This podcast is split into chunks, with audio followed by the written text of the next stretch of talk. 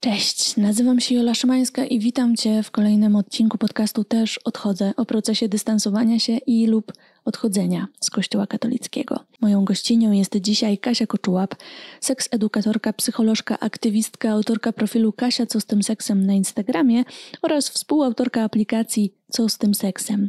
Kasia opowiedziała mi swoją historię. Historię swojej niesamowicie trudnej i złożonej drogi. Od zaangażowanej, głębokiej wiary i obecności w Kościele katolickim do dziś.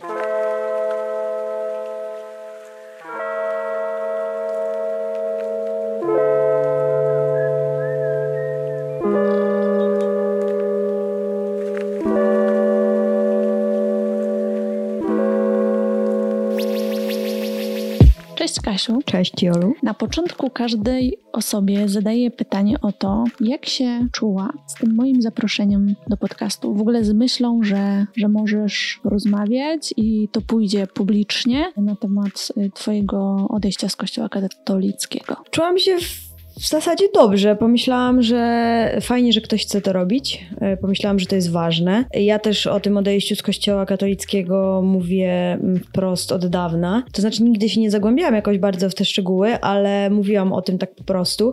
I bardzo wiele osób o to pyta, dopytuje, chciałoby live'a osobnego na ten temat i tak dalej, więc też pomyślałam, że to będzie dobra okazja, żeby opowiedzieć o tym u ciebie i zamknąć trochę ten temat może i po prostu dać też ludziom różne odpowiedzi, bo uważam po prostu, że to jest ważne ważne mówienie o tym, tak? Że, mhm. że ważne jest żeby była ta przestrzeń dla osób, które chcą o tym opowiedzieć w jakichś takich bezpiecznych warunkach, żebyśmy mieli głos po prostu, żebyśmy mia mieli, miały głos na ten temat. Szczególnie właśnie, że y, próbuję się cały czas zawłaszczać tą, y, tą przestrzeń, zawłaszczać tą rozmowę i za każdym razem, kiedy ktoś y, chce powiedzieć o tym swoim doświadczeniu, to przychodzi 10 osób, które krzyczą nad uchem, że nie, nie i, i twoja historia jest bez sensu i nie ma znaczenia i jest przekłamana i ty nic nie rozumiesz i po powiem ci, że to nawet na, na, właśnie na naszych własnych mediach, przynajmniej ja mam takie doświadczenie. Wiem, że inne osoby też, że nawet na naszych własnych, prywatnych mediach, kiedy my mhm. dzielimy się swoim doświadczeniem, to przychodzą osoby nam e, mówić, że nie, że nie mamy racji, że nie powinniśmy o tym mówić tak i tak, że powinniśmy ewentualnie inaczej, a tak właściwie to nic nie rozumiemy i czasami się czujesz taka nawet, y, no taka spłaszczona po prostu, tak w swoich własnych jakby kanałach, mhm. więc y, to też jest takie fajne, że można wyjść właśnie wyjść i powiedzieć o tym, y, powiedzieć o tym y, przy osobie, która właśnie rozumie, jak to jest, wie, jak to jest, stwarza bezpieczną przestrzeń i po prostu jak to już nagramy, to pójdzie w świat i koniec. Jakby um, będzie kawałek mój, w którym ja mogłam powiedzieć to, co chciałam i jeżeli ktoś będzie zainteresowany, to będzie sobie mógł tego odsłuchać, tak? I jakby nie, nie będę musiała za każdym razem walczyć po prostu o ten kawałek przestrzeni, żeby mówić o, o tym wszystkim, tak? Więc uważam, że to jest super pomysł i cieszę się, że to robisz. Szczególnie w, w Polsce uważam, że to jest bardzo, bardzo potrzebna sprawa. Pamiętasz, kiedy pierwszy raz powiedziałaś na swoim Instagramie o tym, że odeszłaś z kościoła, że w ogóle byłaś w nim? Mm, myślę, że nawet już dość na początku, ale pewnie nie wiem, może minęło pół roku, może trochę więcej, może kilka, kilka miesięcy więcej. To na pewno nie było jakieś takie, e, nie był żaden statement, to było mhm. raczej takie, ktoś zapytał w Q&A, czy, mhm. czy byłam wierząca, albo czy jestem wierząca, albo czy chcę wziąć ślub kościelny, czy coś takiego ja wtedy odpowiedziałam w taki sposób, że to było jasne już, że w kościele byłam i już nie jestem. Na pewno mówiłam o tym tak bardziej głębiej e, przy jakiejś okazji jakiegoś czegoś, e, przemocy mhm. seksualnej mm -hmm. zapewne, mm -hmm. bo tak, bo temat przemocy seksualnej u mnie się przewija bardzo często, więc zapewne wtedy mm, powiedziałam to tak bardzo ostro, tak, że mm -hmm. znowu był jakiś skandal związany z, z czynami pedofilskimi w kościele, więc e, ja wtedy jakby ostro o tym powiedziałam i powiedziałam też, jakie to było dla mnie jakby trudne na kiedyś kiedy byłam jeszcze w kościele i zaczynałam o tych e, wszystkich e, rzeczach słyszeć. Więc tak, więc zaczęłam takimi małymi kroczkami, tak? To nie było jakieś takie ogłoszenie mojego stanowiska, tak, tylko po prostu tak, tak z, z, ze stories na stories i jakby osoby, które mnie uważnie obserwują, to na pewno wiedzą, że, że mam za sobą taką mm, historię, mm. tak? I też poruszyłam to w kontekście właśnie seksualności też e, ogólnie uważam, że to jest takie nasze doświadczenie pokoleniowe w Polsce. To jak seksualność została jakby naznaczona tradycją chrześcijańską i kościołem katolickim trochę i że bardzo, bardzo wiele osób ma to doświadczenie mimo nawet nie bycia w kościele albo nie bycia w kościele tak bardzo mocno. A jednak cała ta otoczka, tak, to jest takie po prostu doświadczenie pokoleniowe, które mm, bardzo mało osób na przykład spoza Polski w ogóle by zrozumiało, tak uważam. I, e, no i to, te wątki bardzo, bardzo, bardzo często się pojawiają e, w wiadomościach od e, innych osób, więc jakby ja czasami te wątki zaczęłam też poruszać, no i jak je poruszałam, to też mówiłam o, jakby o swoim doświadczeniu też, tak, że ja też mam takie doświadczenie, mm -hmm. że to też jest moje doświadczenie i to, że ja też wyrosłam z tego doświadczenia i że na pewno to doświadczenie jakby wpłynęło na mnie, ukształtowało mnie i też jakby wpłynęło na to, co robię teraz, mm że to nie było tak, że to pozostało jakoś w próżni, tylko jakby to wryło się w jakiś sposób w moją przeszłość i, no, i, i zostawiło jakiś tam ślad, tak? No to wróćmy do początku może tej historii, bo o tym, jak się dzisiaj z tym czujesz i tak dalej, jeszcze pewnie porozmawiamy. A skąd się wzięłaś w kościele katolickim? To znaczy, ja po prostu, tak jak pewnie wiele osób, pochodzę po prostu z bardzo tradycyjnej katolickiej rodziny. U mnie kościół katolicki był zawsze, ja nie pamiętam w ogóle momentu, w którym by go nie było, tak? To zawsze była część mojej historii, mojego dzieciństwa. To było pewna nawet taka stała, jedna z najbardziej stałych rzeczy w ogóle w, w mojej mhm. historii, w moim dzieciństwie.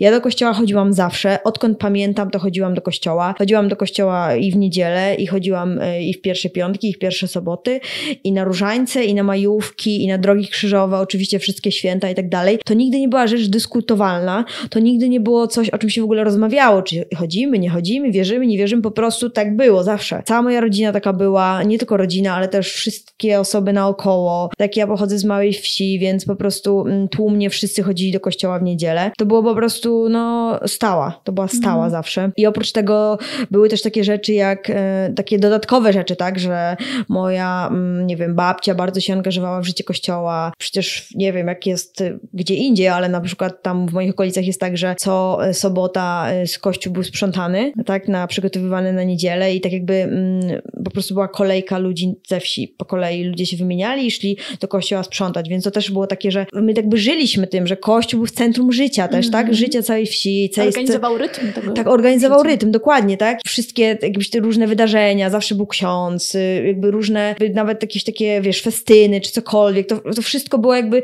był taki rytm życia po prostu. Jakieś e, potem chodzenie po kolei, gdzie wszyscy się przygotowywali. Przecież my mieliśmy też takie rzeczy jak na przykład y, przyjeżdżały jakieś ikony do nas i potem były e, one e, co drugi dzień u kogoś na wsi, mm -hmm. w domu, w sensie, mm -hmm. wiesz, że ktoś je przyjmował i się modliliśmy koło nich, tak? Więc to wszystko było sprzątanie cmentarza, mszy na, cmentarza, na cmentarzu, chodzenie na cmentarz tak po prostu przed kościołem, przed mszą czy po mszy. Więc to wszystko było takie bardzo w takim rytmie ustalonym, tak? Każdy wiedział, co ma robić. Każdy wiedział, kiedy, gdzie ma pójść. Każdy wiedział, ile ma dać na tacę. Każdy wiedział, kiedy jest jaka msza. Bardzo dużo jest takich, było takich mszy, wiesz, że w ciągu tygodnia po prostu są msze za zmarłych, mhm. tak, co, codziennie za kogoś, czy tam dwa razy dziennie nawet, więc też każdy wiedział na, na, na czyją mszę ma pójść, tak, moja babcia chodziła prawie na wszystkie, no bo każdy ktoś tam był jakimś tam jej znajomym czy znajomą, więc jakby ja ba bardzo dużo też chodziłam na takie msze, tak, były przecież majówki śpiewane pod, pod takimi kapliczkami, tak, krzyżami, w ogóle jedna z kapliczek jest koło mojego domu, to jest kapliczka,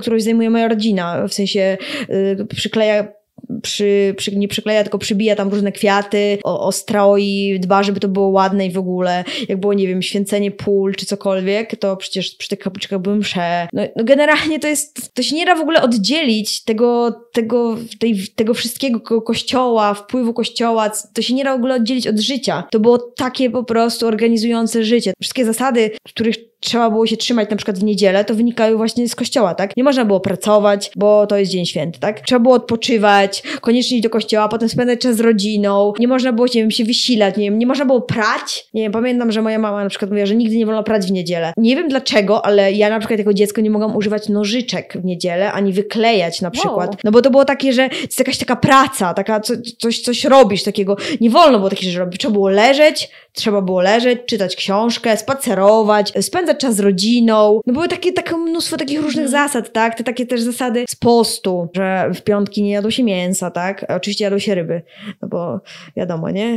Jak to mówił, um, mówią niektórzy, ryba to nie jest mięso dla katolików.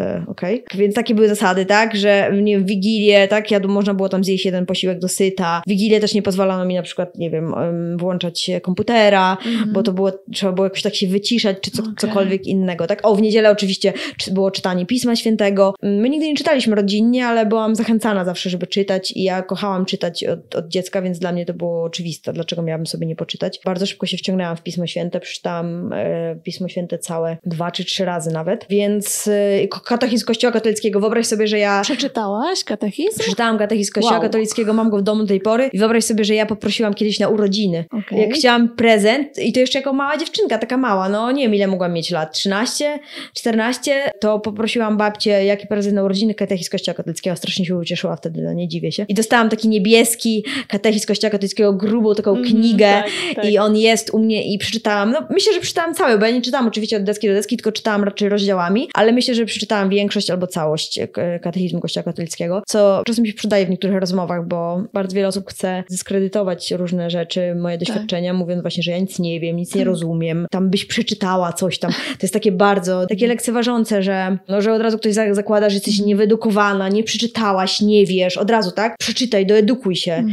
bo nie wiesz na pewno. Kiedy mm. po prostu ja potrafiłam strzelać cytatami z Pisma Świętego czy z katechizmu katolickiego, teraz już nie, wiadomo, no bo to się zapomina, ale kiedyś potrafiłam tak, o, na, po prostu na wyrywki prawie, nie? Mhm. No więc cała ta, to wszystko, cały ten kościół katolicki, ty pytasz, kiedy był w moim życiu, on był zawsze, od zawsze. Ja byłam w nim zawsze, nigdy nie miałam e, możliwości w ogóle nie bycia w nim. Mm-hmm. Nie było czegoś, to nie był nigdy wybór. Oczywiście później już jak byłam coraz starsza, to wydawało, znaczy wydawało mi się, na tamten czas, na tamten, tamte moje doświadczenia, ja wybierałam oczywiście Kościół katolicki i, i, wiarę, ale nigdy nie było też tak, żebym ja miała kilka opcji, nie? Nie było tak, że y, tu jest taka wiara, to jest taka religia, tu jest taka duchowość i pomyśl sobie, co mhm. tobie pasuje, gdzie tylko po prostu byłam w tym i potem to wzięłam bezkrytycznie, y, do pewnego momentu bezkrytycznie przyjmowałam mhm. wszystko to, co było. Całe życie było na tym oparte, cała, cały rytm w ogóle tygodnia, uroczystości, wiesz, wesela, pogrzeby, chrzty, no wszystko, tak? To takie dziecięce rzeczy, które mm, były tak, tylko właśnie, że jakieś śpiewy, jakieś czytania, jakieś y, przedstawienia w kościele, ubieranie kościoła na przykład, o, ja swojego chłopaka pierwszego poznałam e, w kościele, na ubieraniu kościoła e, do, mm, na święta, tak? Jak były przywożone choinki i cała młodzież się zbierała, ubierać, wieszać tam bombki, światełka, no po prostu przystrajać kościół do, to była wtedy też taka jakby pewna forma czy zabawy, no w takim sensie, że wiesz, spotykałaś cała młodzież w kościele. Oczywiście ubieraliśmy, wszystko było z, z pełnym szacunkiem, ale też się śmialiśmy, dużo rozmawialiśmy ze sobą, tak? No potem zaczęły się różne oazy, spotkania. Zmienił się u nas parafii ksiądz, który był taki bardzo chciał właśnie młodych tak zmobilizować. No i właśnie zaczął organizować te wszystkie wieczorki, oglądanie filmów wspólne, dyskusje, jakieś tam przygotowywanie różnych czuwań, spotkań, wszystkiego, nie? I to też była wiele osób, które się wychowały w małych wsiach, to może to wiedzą, ale to w pewnym momencie była jedyna rzecz, którą można było robić, która bo, można było robić e, z ludźmi w swoim wieku. E, jedyna możliwość w ogóle spotkań, rozrywki takiej, tak? Mm. To nie było, nie jest tak, że ty możesz w małej wsi pojechać sobie do kina albo nie wiem, gdziekolwiek, bo nie masz takiej możliwości, bo nie każdy ma samochód, a nawet jeśli samochód był, no to nie będziesz prosić ciągle zapracowanych rodziców, żeby cię gdzieś tam zawieźli, gdzieś tam, tylko po prostu, no, chcesz wyjść gdzieś wieczorem, no to idziesz, nie wiem, no na oazę. Mhm. Więc jakby, wiesz, więc jakby Kościół był taką no, integralną częścią. Nie, nie było w ogóle pole do dyskusji, nie? Więc po prostu ja w to weszłam jak w masło i, i to mm, no, odnalazłam tam wiele rzeczy, które były dla mnie wtedy no, taką bezpieczną przystanią i taką właśnie ostoją. No oczywiście gotowymi odpowiedziami na trudne pytania, wiadomo, tak? No ale to było zawsze, tak? Ja nie pamiętam mm, życia bez kościoła, czy teraz już pamiętam, bo już, już kilka lat to trwa, ale wtedy jak, jak myślę o mojej przyszłości, o moim dzieciństwie, o byciu nastolatką, to nie pamiętam w ogóle, jak to jest bez kościoła, nie? Często y, też, może też się spotkałaś z takim argumentem, czy z taką odpowiedzią, a może po prostu byłaś w kościele dla zasad, y, właśnie dla towarzystwa, ale nie poznałaś tam Boga. No i dlatego y,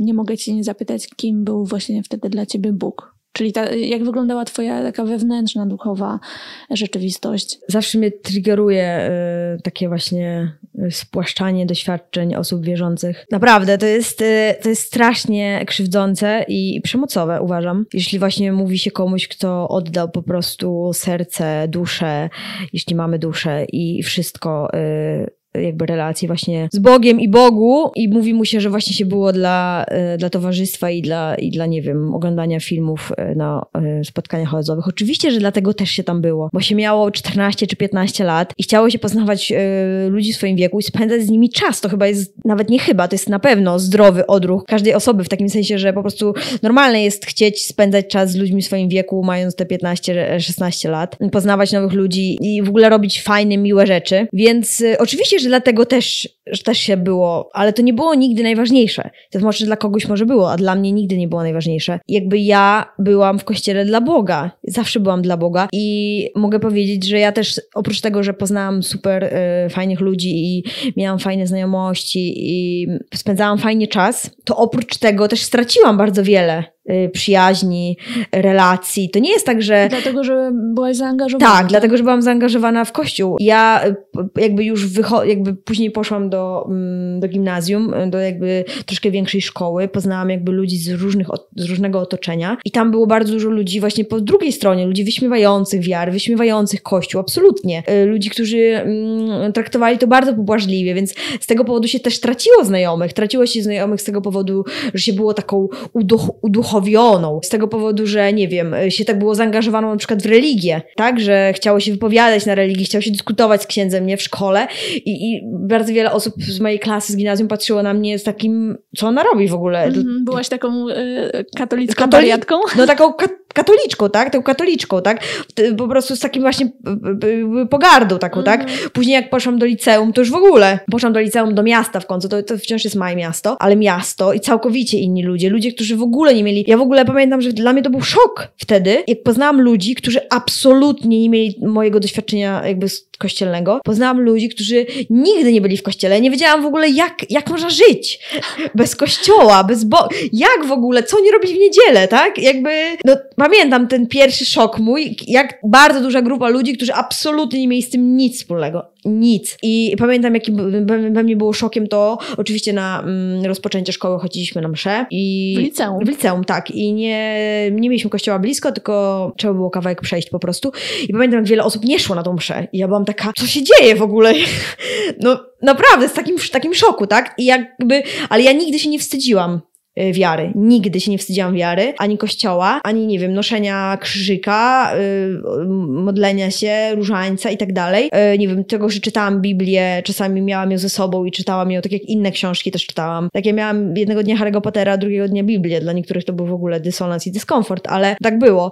I czytałam ją też w kościele, może w szkole, na przerwach, e, tak? No i nigdy się tego nie wstydziłam. Jakby to dla mnie było takie, ja miałam tak mocną wtedy relację z Bogiem i więź z Bogiem, że nic mi nie było w stanie ruszyć, tak? To było, wiesz, no takie, nie wiem, no mam wrażenie, że niektórzy katolicy i przynajmniej ja taka byłam wtedy, że po prostu myśla, się o tych niewierzących z taką, wiesz, no nie wiedzą co tracą, e, co oni tam rozumieją, e, no przecież Bóg jest wszystkim i no szkoda, że nie wierzą, no chciałabym, żeby wierzyli, bo tracą w ogóle wszystko, tak? Tracą życie. No i więc ja absolutnie się tego nie wstydziłam, więc też traciłam jakby znajomych, tak? Traciłam znajomych, traciłam relacje przez to, bo po prostu ludzie nie chcieli się kolegować z osobą, która, nie wiem, mówi głośno na przykład o tym, że wierzy w Boga. Ja też nigdy jakoś nie byłam taką osobą, na przykład, nie wiem, w liceum swoim nigdy nie byłam taką osobą, która jakoś namawia czy agituje w ogóle, ale byłam taką osobą, która po prostu jest w tym prywatnie i po prostu pokazuje to prywatnie, czyli na przykład coś tam czyta, czy właśnie chodzi do kościoła, czy mówi o tym głośno, czy modli się przed lekcją religii i tak dalej. No i dla wielu osób to było takie podejrzane i takie, no takim powodem do, do śmiechu było, tak? Takim, takim, takim powodem po prostu do śmiechu. Ja mogę powiedzieć, że nie mam z tym związanych jakichś wielkich e, negatywnych emocji, dlatego że ja się wtedy tym naprawdę nie przejmowałam. Ja właśnie, właśnie dlatego, że moja relacja z Bogiem była tak silna, tak mocna. Bóg był moim przyjacielem, największym, więc jakby nie, nie trzeba było mi nikogo innego. Oczywiście fajnie, jak byli ludzie fajni, ale jeżeli ktoś tego nie, nie szanował, nie chciał, no to ja nie miałam z tym problemu, tak? Więc e, no to nie jest, nie można tak powiedzieć, że, że to było takie e, właśnie dla znajomych, znajomych i dla relacji i dla społeczeństwa, dla jakby fajnych chwili, dla tak jakby społecznej akceptacji, chodziło mm. do kościoła. Nie było tak w moim przypadku i w przypadku ludzi, z którymi ja tam byłam, e, też uważam, że jakby oczywiście patrząc na nich z boku i rozmawiając z nimi i na tyle, na ile mogłam poznać jakby głębiej ich jakby uczuć i emocji, to oni też byli w tym dla Boga. I my wszyscy byliśmy w tym dla Boga i byliśmy w tym dla, dla wiary, dla, dla tego wszystkiego, dla tej, tych emocji, dla tej więzi, ogromnej więzi. Oczywiście, że zasady brało się je i się ich przestrzegało, ale nie dlatego, nie byłaś tam dla zasad, tylko dla Boga, który chciał, żebyś przestrzegała tych zasad i żeby był z ciebie zadowolony. Oczywiście teraz, z perspektywy czasu, to ja sobie myślę, że oczywiście, że to było bardzo miłe miejsce bezpieczne, bezpieczne, bo to było proste, tak? Przestrzegasz pewnych zasad i już wszystko, świat jest wyjaśniony, tak? Świat wtedy był dużo mniej skomplikowany, bo przestrzegasz 10 przykazań i jeszcze pięciu kościelnych i jeszcze e, trochę e, innych i już. Jaki był ten Bóg, z którym miałaś relację? W jakiego Boga wierzyłaś ty i ludzie wokół ciebie? No, przede wszystkim to był Bóg bliski, obecny, żywy, to był Bóg, który był na co dzień. To nie był Bóg właśnie od niedzieli tylko, czy od świąt, tylko to był Bóg, który był codziennie ze mną, tak? W modlitwie, w czytaniu Biblii. I czułam po prostu obecność, tak? To był Bóg, który się opiekował, który się troszczył, który brał wszystkie trudne chwile ode mnie. A jeżeli oczywiście dawał mi trudne chwile, to tylko dlatego, że mogłam je znieść, e, wiadomo. I... Tylko tyle mamy ciężarów, ile jesteśmy w stanie Tak, ile jesteśmy w stanie znieść. Jak, oczywiście wierzyłam w to wtedy, więc jeżeli trudne chwile były moim udziałem, no to myślałam, że dlatego, że Bóg Bóg jest taki, że on wie, że ja sobie poradzę, co też było pewnym wyróżnieniem, tak, że, że znoszę to i tamto. No ale to był właśnie przede wszystkim Bóg bliski, to był Bóg przyjaciel. Taka osoba, do której ja mówiłam, e, ej, Panie Boże, smutno mi jest, bo nie wiem, pokłóciłam się z kimś tam, nie? I, i potrzebuję pocieszenia, nie? I ja to pocieszenie jakby uzyskiwałam w tej modlitwie, w tej rozmowie, w tym, że poszłam do kościoła, tak o, tylko żeby posiedzieć w ławce i popatrzeć, tak? Więc to było wszystko takie bardzo żywe i bardzo bliskie, bardzo takie mocne, bardzo wręcz materialne, cielesne w pewien sposób. To nie było takie ulotne, takie nieznane, tylko to było, ten Bóg był, był obok, nie? Był ze mną cały czas. To nie był jakiś tam ktoś, kto tam jest gdzieś, albo go nie ma w niebie, na chmurach, tylko on był cały czas, nie? W, w takim właśnie był żywy, nie? Czyli te majówki, pierwsze piątki i tak dalej, to nie było e, coś, co trzeba było odbębnić, tylko to było dla ciebie takie autentyczne i tak, pełne spotkanie. i skupienia. Mhm. E, to było spotkanie. Ja, oczywiście, że ja miałam takie momenty wtedy też, że mi się nie chciało iść, że nie chciało mi się wstawać rano, szczególnie na przykład w niedzielę, albo że mi się nie chciało iść, bo wiadomo, ale oczywiście zawsze się potem z tego bardzo rozliczałam, spowiadałam i byłam e, zawiedziona sama sobą oczywiście, ale jak już poszłam, a zawsze prawie się udawało jednak pójść, mimo tej niechęci czasami i lenistwa. Mm, oczywiście uważałam, że lenistwo jest wtedy moim największym grzechem, przeszkodą i tak dalej, więc jakby, jakby wiesz, przezwyciężałam to lenistwo i szłam i jak już poszłam, to oczywiście e, byłam zachwycona tym, że jestem, że, że przeżywam, tak? Ja, tak jak mówię, ja też brałam brałam w tym jakby czynny udział, tak? E, czyli jak pochodziłam na, nie wiem, na różańce, no to odmawiałam ten różaniec, tak? Jakby ksiądz był i było kilka osób wybranych e, do różańca i każdy z nas mówił dziesiątek różańca i ja też byłam, brałam w tym udział, tak? I jeżeli była, nie wiem, droga krzyżowa, to czytałam drogi krzyżowe. Ja też na przykład czytałam bardzo długo czytania, ja byłam lektorką, mhm. więc bardzo, jak chodziłam na niedzielne msze, to chodziłam do zakrystii i tam po prostu czytałam czytania, tak? Więc jakby też brałam zawsze w tym udział, więc to już w ogóle było dla mnie wielki zaszczyt, ale też takie dodatkowe dodatkowe emocje to wzbudzało, takie dodatkowe, że ja tam jestem, że jestem, że jestem częścią tego, tak, że właśnie ja też się czułam częścią tego, częścią kościoła, częścią wspólnoty, to przecież było przepiękne uczucie wtedy, bycia, bycia częścią czegoś większego, częścią oczywiście czegoś, czego ja nie rozumiałam do końca i wręcz nigdy tego nie kwestionowałam, że ja tego nie rozumiem, tylko ja tego nie chciałam nawet rozumieć. Wierzyłam w to, że nigdy tego nie zrozumiem, że nigdy nie zrozumiemy prawdziwego Boga, wiesz, naszym bo jest tajemnicą. Bo jest tajemnicą i naszym ludzkim umysłem nie jesteśmy w stanie pojąć tej tajemnicy wielkiej. I to też było takie, że cieszyłam się z tego, tak, że, że ta tajemnica jest nieodkryta, że odkryję ją dopiero jak umrę, albo nie odkryję, ale będę bliżej jakby tej tajemnicy. Więc jakby wszystko brałam na wiarę, no bo to jest wiara, tak, no, żeby wierzyć, trzeba wierzyć. To jest bardzo, to jest najgorszy banał, ale najbardziej prawdziwy, żeby wierzyć, trzeba wierzyć. Nie jesteś w stanie zrozumieć wiary, jeśli nie masz wiary. No po prostu, no, ludzie chcą rozumowo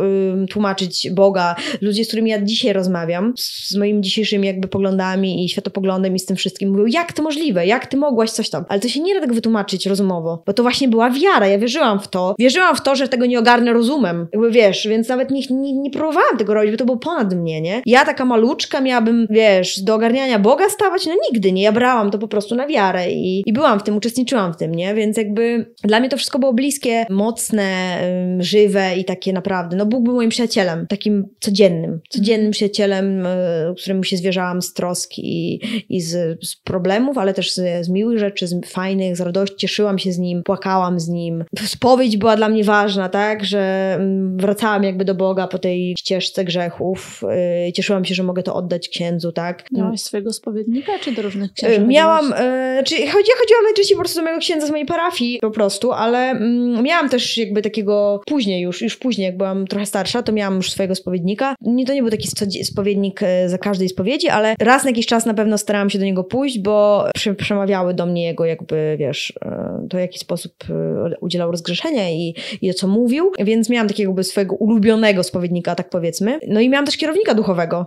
Przez pewien czas, już jak byłam nastolatką, taką starszą nastolatką, to miałam, nie wiem, 17, 18, 19 lat, to miałam swojego kierownika duchowego, więc też miałam osobę, z którą się spotykałam regularnie na takie rozmówki o wierze, o duchowości, o, o kościele. Ja miałam w ogóle taki etap, że zastanawiałam się nad w ogóle pójściem w ogóle w kościół bardziej, czyli nie wiem, nad może jakimś zakonem albo coś, coś takiego. To znaczy, to nie było, ja nie miałam powołania nigdy. Mm, oczywiście ja, teraz już nie, ja teraz nie wierzę w powołanie, nie? Po prostu. Ale wtedy, y, wtedy myślałam, tylko bardziej mi się wydaje, że właśnie taka myśl, że może zakon to bardziej było takie, że tak bardzo chciałam zostać tam i zostać w tych strukturach. Tak bardzo chciałam być jak najbliżej, nie? Więc jakby, nie wiem, mam wrażenie, że to jest takie dość typowe, y, typowe pragnienie osoby, która jest bardzo blisko kościoła, że w pewnym momencie do każdego przychodzi ta myśl, czy może jednak nie zostać bardziej bliżej, nie? Tylko to, to było bardzo takie szybka myśl, która, którą właśnie przegadałam z tym moim kierownikiem i no, szybko sobie uświadomiłam, że, że jestem powołana do małżeństwa i do macierzyństwa i że to jest moje powołanie w kościele, a nie zakon, tak? No ale miałam taką myśl, krótką, szybką myśl o zakonie właśnie, ale to myśl, ona wynikała po prostu z tego, że tak myślałam, że to jest najlepszy sposób realizacji tej, tej, tej wiary, tak? Że, że to dzięki temu byłabym tak blisko, jak już się da, no ale potem kierownik duchowy mi uświadomił, że przecież w małżeństwie i w macierzyństwie też można być tak blisko Boga, że można być tą świecką osobą, która tak, wiesz, będzie robiła te wszystkie rzeczy, które robiły osoby w moich okolicach, czyli organizowały pielgrzymki, oazy, spotkania, śpiewy, psalmy, czytania,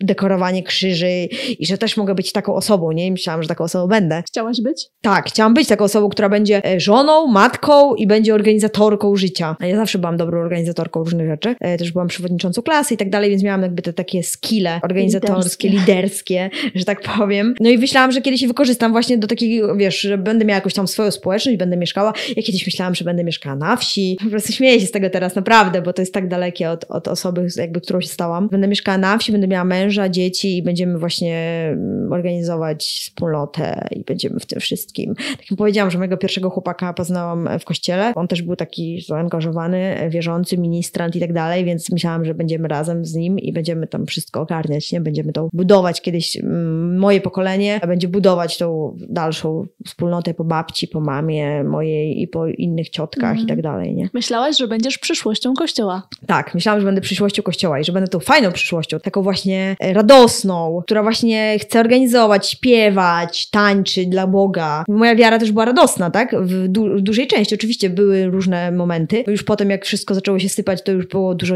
ciemności w tym, ale na początku ta moja wiara była radosna, tak? Śpiewać, tańczyć na chwałę Boga, radować się, yy, organizować, yy, bawić się, po prostu chwalić Boga w takiej tej radości, tak? Że wiesz, jak te jeździliśmy na różne takie eksodusy, jeździłam na takie eksodusy, takie spotkania młodzieży, no to tam była ogromna radość, zabawa, taka zabawa, wiesz, że śpiewaliśmy pios piosenki, gitara, no takie te wszystkie miłe rzeczy, ogniska, no na, na chwałę Boga wszystko, tak? Yy, msza oczywiście, wszystkie msze, obrządki, różańce i tak dalej też, ale też było takie dużo tej radości, nie? Więc to już w ogóle było super. Więc ja myślałam, że będę taki kościół kiedyś -hmm. budować, tworzyć, mm -hmm. że moje dzieci będą mm -hmm. budować ewentualne wspólne rekolekcje, wspólne rekolekcje tak będziemy jeździć, że, że wiesz, mój, że mój, mój ślub będzie mm. przepięknym, kościelnym, ogromnym wydarzeniem, y, że Bóg będzie najważniejszy, że wiesz, że zaproszę Boga do mojego małżeństwa i będziemy sobie tam razem, że w ogóle pojedziemy sobie z przyszłym mężem na, e, na narzeczonym, na jakieś takie rekolekcje przed, mm. przed mhm. pójściem,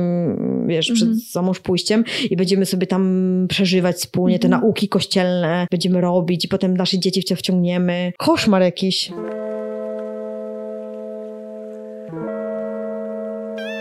Ten podcast nie mógłby powstać bez wsparcia moich matronek i patronów w serwisie Patronite, dlatego każdy odcinek jest dla nich dostępny z tygodniowym wyprzedzeniem. Jeżeli tylko chcesz wesprzeć moją pracę i poznać innych ludzi, którym na niej zależy, możesz do nich dołączyć na patronite.pl/jola Szymanska. Zapraszam. Chciałaś żyć w czystości do ślubu?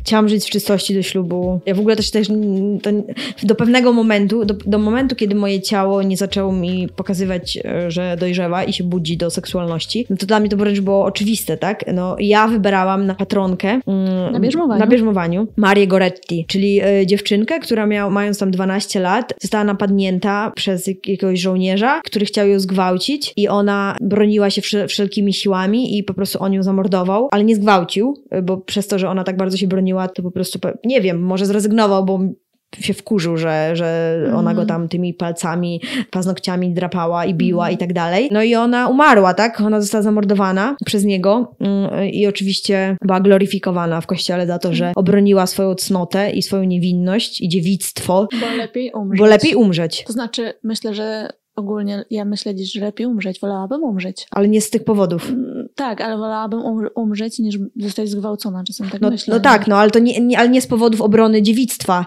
Nie, e, oczywiście. Tak, o, po prostu, ale tak. ona po prostu była gloryfikowana w ten sposób, że, że ona od dziewictwo, y, że no nie tak. chciała. Ona była też bardzo wierząca, Maria Goretti była bardzo wierzącą dziewczynką, która też chodziła do kościoła i już tam, ja już nie pamiętam dokładnie tej historii, ale wydaje mi się, że tam ona przed śmiercią powiedziała coś takiego, że cieszy się, że, że obroniła to dziewictwo, czy coś w tym stylu, Ktoś tak? słyszał przy tym, jak ją zabijał. Że, ale ona chyba, ona chyba umarła, Aha, nie wiem, później. chwilę później, okay, że wiesz, że, że po prostu konała i, i, Ja pamiętam tą historię. Pamiętam, że tak mi ją przekazywano. Y, przyznaję, że ni...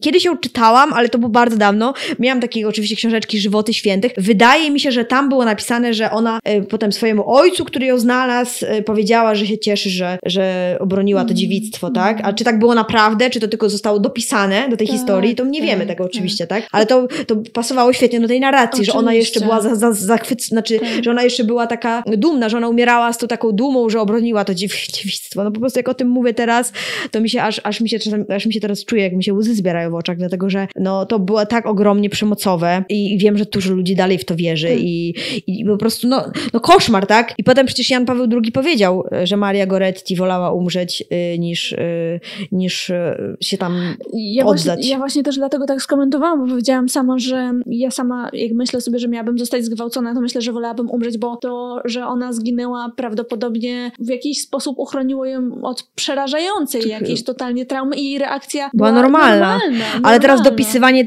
temu tak, jej tego, reakcją tak, historii, tak, że ona tak, w obronie dziewictwa, tak, tak? tak że Kościół jakby wykorzystał tą historię, czy on, nie wiem, tak jakby nie jesteśmy w stanie wiedzieć, e, co Maria Goretti myślała, Oczywiście. E, czy co mówiła, jakby nie mamy nagranych jej słów i nie wiemy naprawdę, jak to się wydarzyło, no ale Kościół oczywiście wziął sobie jej historię, nie tylko jej, na przykład była też Karolina Koskólna, tak? Ta sama historia dopisana właśnie do... Identyczna w ogóle, zadziwiająca. Zadziwiająca, identyczna, nie? Więc po prostu to też jest obrzydliwe, nie? Że właśnie bierzesz taką historię i, i dopisujesz, że y, tak traumatyczne doświadczenie jak gwałt, y, czy próba gwałtu i dopisuje się jej po prostu, że ona właśnie to dziewictwo broniła. Wiesz, z czym mi się to kojarzy? Z tym dowodem odnośnie kobiet, które były uznawane za czarownice, że wrzucano je obecnie obezwładnione do wody i jeżeli przeżyje czy wypłynie, no to znaczy, że Nie jest, jest czarownicą. To znaczy, jest dowód, że jest czarownicą, więc i tak trzeba ją zabić, a jak umrze, no to nie była, no ale umarła. A wiesz, tutaj z tą historią z tymi gwałtami, że często kobiety, które zostały zgwałcone, mówią o tym, to które ktoś gwałcił. w kościele nikt im nie wierzy i jakby jest podważane ich zdanie, są często wykluczone, no bo właśnie przestają być tymi dziewicami, a te, które umarły, no to właściwie są jed tymi jedynymi zgwałconymi, którym się oddaje jakby... Hołd i cześć, mm. bohaterstwo, czyli jedyne, co możesz zrobić dobrze w takiej sytuacji, to umrzeć. No właśnie. Jak to brzmi w ogóle. No, ale dokładnie, tak. dokład, dokładnie, no dokładnie to jest w ten sposób gloryfikowane, tak? Że, że lepiej umrzeć i że to jest jedyna rzecz, którą... No po prostu ja, ja byłam, e, ja byłam w ten sposób, e, mi ta historia była w ten sposób jakby mm-hmm. przedstawiana. Y, ja jestem 100% przekonana, że odezwaliby się księża, którzy uważają, że to jest błędna interpretacja i że oni tak nigdy by nie powie... nie rozumiemy. Że na pewno czegoś pewne. nie rozumiem i że na pewno, y, że wcale tak nie jest i że absolutnie Kościół potępia mm-hmm. gwałt. No oczywiście potępia oficjalnie mm-hmm. gwałt, tak, przemoc. Oczywiście tak jest, ale mi ta historia o Marii Goretti tak. była przekazywana właśnie w taki sposób, tak, tak że lepiej było umrzeć niż, niż po prostu stracić, oczywiście cały czas przypominam, że tu jest wszystko w cudzysłowie, to stracenie, tracenie dziewictwa i dziewictwo.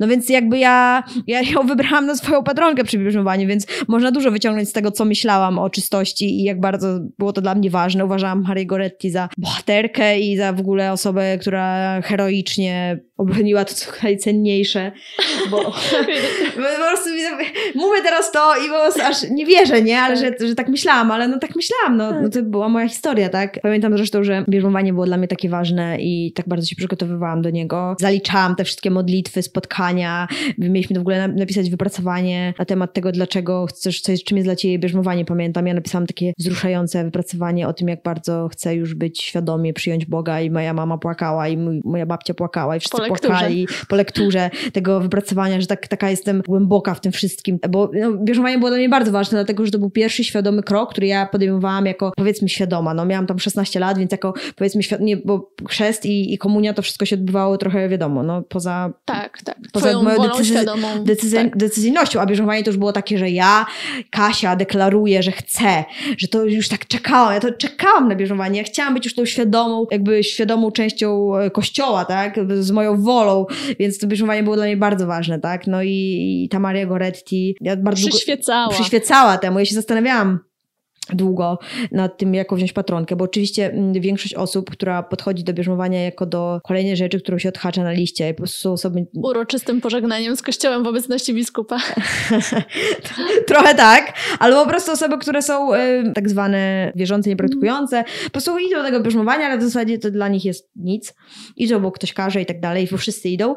No i te osoby po prostu sobie wybierają imię, tak? Ładne imię, fajne imię sobie wybierasz, fajne to jest, wszyscy myśleli, wszyscy się dzielili, kto, jakie imię będzie miał. No a, a tak naprawdę przy bierzmaniu sobie wybierasz patrona lub patronkę e, świętą, świętego i to jest ważne, a nie imię. Więc ja wybierałam patronkę, a imię było już jakie tam mi się trafiło, to by się trafiło. No i długo się zastanawiałam, kogo wybrać, no i ta Maria Goretti do mnie przyszła i powiem Ci dlaczego. Dlatego, że właśnie wtedy się zaczął mój trudny czas z, moją, z moim ciałem i moją seksualnością. To był moment, kiedy wszystko zaczęło się e, we mnie burzyć, bu, mhm. budzić hormony, dojrzewanie. No, absolutnie całkowicie naturalny proces w wieku nastoletnim. I to były moje pierwsze problemy z tym, tak, że, że pojawiły się myśli nieczyste, w cudzysłowie oczywiście. Spowiadałaś się z myśli Oczywiście, spowiadałam się z myśli, spowiadałam się z myśli z czynów, ze słów, z żartów, z masturbacji, tak? Bo nie jest tak, że całkowicie to mnie ominęło też to było czasami i oczywiście z tego spowiadałam z płaczem, ogromnym wstydem, bo czasami po prostu nie byłam w stanie się powstrzymać przed po prostu eksplorowaniem naturalnym, podkreślam, swojego ciała, więc yy, wtedy zaczęły się te pierwsze, w cudzysłowie znowu, problemy, że jak to, no i Maria Goretti miała być yy, to przypominać, przypominać ci o twojej drodze, drodze czy do czystości zadaniu. i Maria Goretti miała też y, być yy, wsparciem moim. Maria Goretti miała, ja miałam się do niej modlić i, i prosić ją o łaskę, czystości czystości, żebym wytrzymała, żebym e, dała radę, żebym zwalczyła tego szatana, który mi podpowiadał rzeczy do, okropne, wiesz, bezbożne rzeczy. Który kusił. Kusił mnie, dokładnie. Kusił mnie, żebym była szesnastolatką, która po prostu poznaje swoje ciało. No i dlatego właśnie ja, ja nie powiedziałam, nie mówiłam o tym nikomu i nigdy się nikomu nie zwierzyłam poza później już moim kierownikiem duchowym, dlaczego wybrałam Marię Goretti. Mm. Mój kierownik duchowy był bardzo dumny i szczęśliwy z, mm. z tego mm. powodu. E, powiedział, że to wspaniała decyzja i bardzo bardzo dojrzała mm. i piękna. piękna. Tak, przemyślana taka, że, że, tak, że taka byłam dojrzała, żeby sobie tak, e, zamiast powiedzieć mi w ogóle dorosły mężczyzna, który rozmawia z nastolatką na temat masturbacji i seksualności i czystości i, i ona mu mówi, że się wstydzi tego wszystkiego i że jest taka nieczysta i zbrukana już i wybiera sobie dziewczynkę, która umarła, bo, bo tak nam powiedziano, że dlatego umarła, że chciała zachować dziewictwo i on mówi mi, że to jest piękne, jakby jak dużo tu jest złych rzeczy jak dużo jest, jak dużo w jednej po prostu tej scenie jest dużo problematycznych rzeczy po prostu. No ale wtedy on powiedział, że to jest piękne, ja, ja też uważałam, że to jest piękne i mm wszyscy sobie uważaliśmy, że to jest piękne i tak i było pięknie. I, było pięknie. I co się stało? I było pięknie. No i coś stało, co no i niestety, ale, ale Maria Goretti mi nie pomogła, tak jakbym chciała wtedy, bo jednak no, te problemy, w cudzysłowie znowu, czyli po prostu cała ta cielesność, seksualność, to wszystko, co jakby zaczynało się we mnie budzić, to było bardzo jakby silne też, a tak naprawdę największy wpływ na to miała biologia w szkole, naprawdę. O. Dlatego, że ja byłam e, zawsze, e, oprócz tego, że byłam wierząca, to też byłam bardzo zainteresowana nauką. Ja na przykład kochałam fizykę, lubiłam różne logiczne jakby schematy myślowe. Całe liceum i gimnazjum zresztą też chciałam być lekarką, chciałam być chirurżką. I wiesz, uczyłam się bardzo dużo y, biologii i też sama na własną rękę. No i wiesz, odkrywanie biologicznych jakby rzeczy, tak, typu jak działa układ hormonalny, jak działa układ rozrodczy, jak, na czym polega dojrzewanie płciowe. Więc to to wszystko to był największy impuls we mnie, że coś mi się tu nie zgadza. Mhm. Że dlaczego coś, co jest uznawane za normalne e, dojrzewanie płciowe, za normalne reakcje, za ciąg przyczynowo-skutkowy, który tak. ma sprawić, że ja dojrzeję po tak. prostu płciowo, dlaczego to wszystko w kościele było traktowane jako jakiś e, po prostu obraza w ogóle, no że no, Kościół chciałby, żeby, żebyśmy to dojrzewanie całe przesunęli na pomałżeństwo, tak. żeby te wszystkie rzeczy zostały przesunięte na pomałżeństwo, małżeństwo, a dojrzewanie to żebyśmy jakoś stłumili, wyciszyli, oddali się w modlitwę Udawali i tak się, dalej. Że, się nie dzieje. się nie dzieje, nie? Więc, yy, więc to był taki największy impuls, nie? Bo ten właśnie największy impuls, takie te pierwsze moje największe wątpliwości przyszły właśnie w liceum.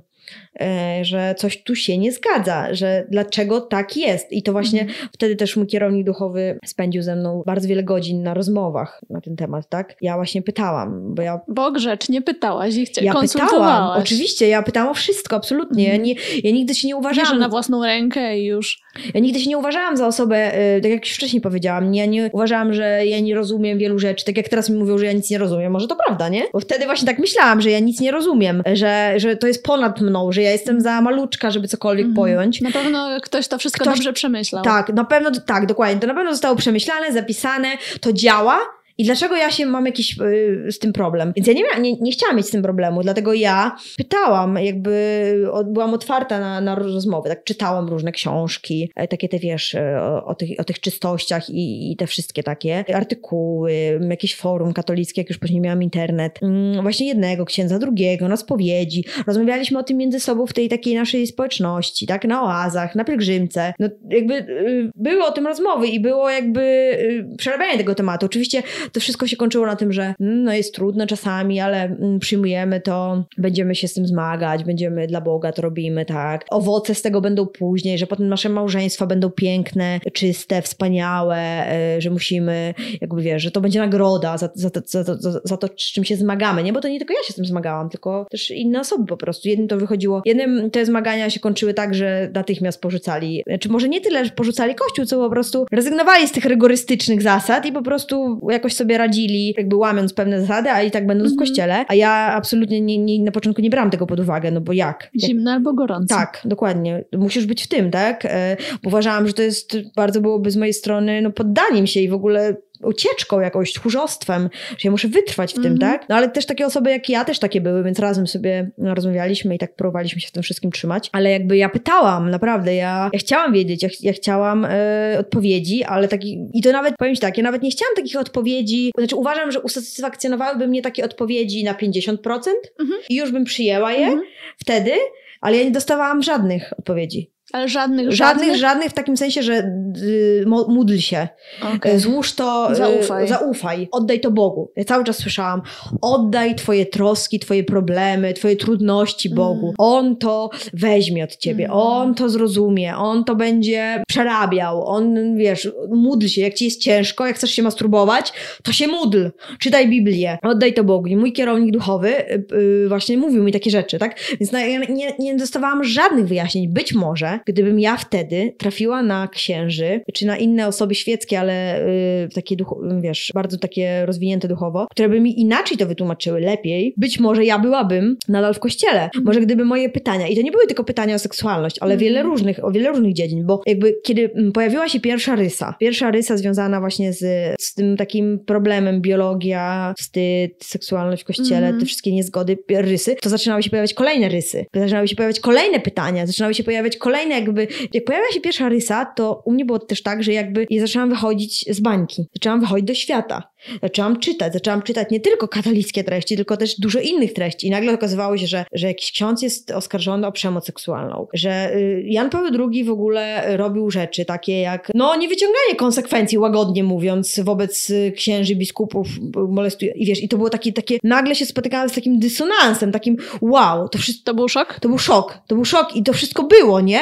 I ja nagle pierwszy, tak bardzo zaczęłam się z tym mm, stykać coraz mocniej, więc rysa po rysie. I ja pytałam, Pytałam o przemoc seksualną. Dlaczego? Pytałam o to, co Kościół z tym robi, a dlaczego nic nie robi, dlaczego tak jest. Y, nagle zaczęły pytania przychodzić mi do głowy o rozwód. Dlaczego osoby, które się rozwodzą na, na przykład z takiego powodu, że mąż czy, czy żona stosuje przemoc wobec y, drugiej osoby i wobec dzieci i z tego powodu jest rozwód, czyli nie z powodu, a nie chce nam się być razem, tylko mm -hmm. kiedyś myślałam, że, że wiesz, że ludzie biorą rozwody, bo po prostu bo im się znudziło, im się znudziło i nie wytrwali. Mm -hmm. Ale potem na przykład słyszałam właśnie o historiach przemocowych i pytam, dlaczego osoba, która wzięła rozwód, żeby po prostu chronić swoje zdrowie i życie, mhm. jest wykluczona z kościoła, kiedy ona, ta osoba wciąż chce być w tym kościele, bo takie osoby przecież są, tak? Są osoby po rozwodach, które chcą tak. w pełni uczestniczyć i dlaczego nie mogą? I te pytania takie, wiesz, jedno pytanie, drugie, kolejne, potem mm, czytałam Biblię i coś mi się tam nie zgadzało, coś, jakieś było pytanie, dlaczego Bóg zażądał poświęcenia syna swojego,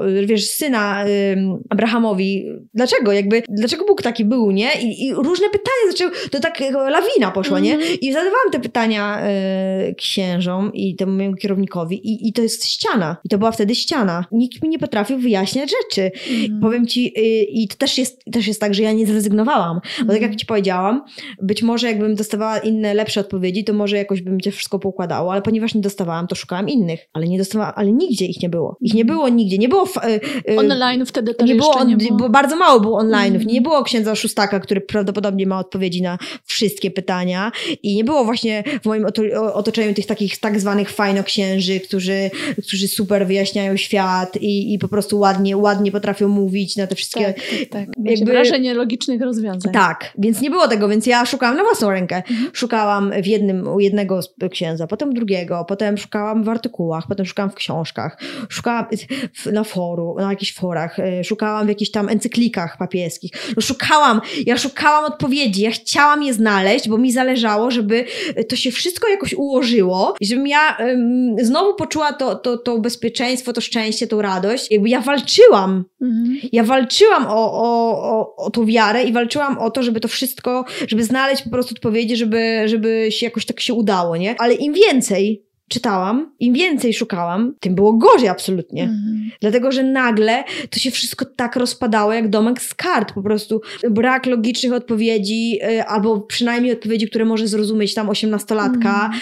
Wiesz, ja z- zaczynałam być coraz starsza. Zaczynałam się rozwijać jako osoba. Zaczynałam się rozwijać na polu krytycznego myślenia. Byłam oczytana, byłam coraz bardziej oczytana. Lubiłam logiczne, tą, całą tą logikę odpowiedzi, tak? I yy, coraz miałam większe wymagania, że tak powiem. Miałam tak. coraz większe wymagania co do tych odpowiedzi odpowiedzi, do, do tłumaczeń, chciałam rozumieć e, rzeczy, tak? Już zaczynałam, chciałam dużo więcej rozumieć i tu już właśnie, to już był moment moim zdaniem już wtedy, kiedy to już był koniec. To wtedy już był koniec, dlatego że mm. tak jak ci powiedziałam wcześniej, jeżeli chcesz rozumem, to nie, bo, bo, się nie bo, bo, ci nie da, bo, bo, bo potrzebujesz wiary, tak? Mm. Potrzebujesz wiary. Wiem, że są osoby, które będą mówić, że da się pogodzić rozum i wiarę i oni jakoś im się udaje, może im się udaje. Ja uważam, że nie do końca. Że w pewnych, w pewnych kwestiach tak, a w pewnych kwestiach nie do końca się da, y, da na logikę mm. zrozumieć i jednocześnie jednocześnie wierzyć, nie? Więc jak ja zaczynałam chcieć rozumowych odpowiedzi, no to wiara, wiesz, była co, coraz było trudniej y, to wszystko utrzymać. I pamiętam, powiedziałam swojemu kierownikowi duchowemu na jednym z ostatnich spotkań, a może ostatnich nawet, że właśnie y, po bardzo, po bardzo już długiej, y, długich miesiącach tych rozmów takich, już on już był bardzo mną zawiedziony i bardzo już był zirytowany. To nie był rodzaj pytań, które chciał usłyszeć. Tak, to tak? nie były pytania, które, które chciał usłyszeć i,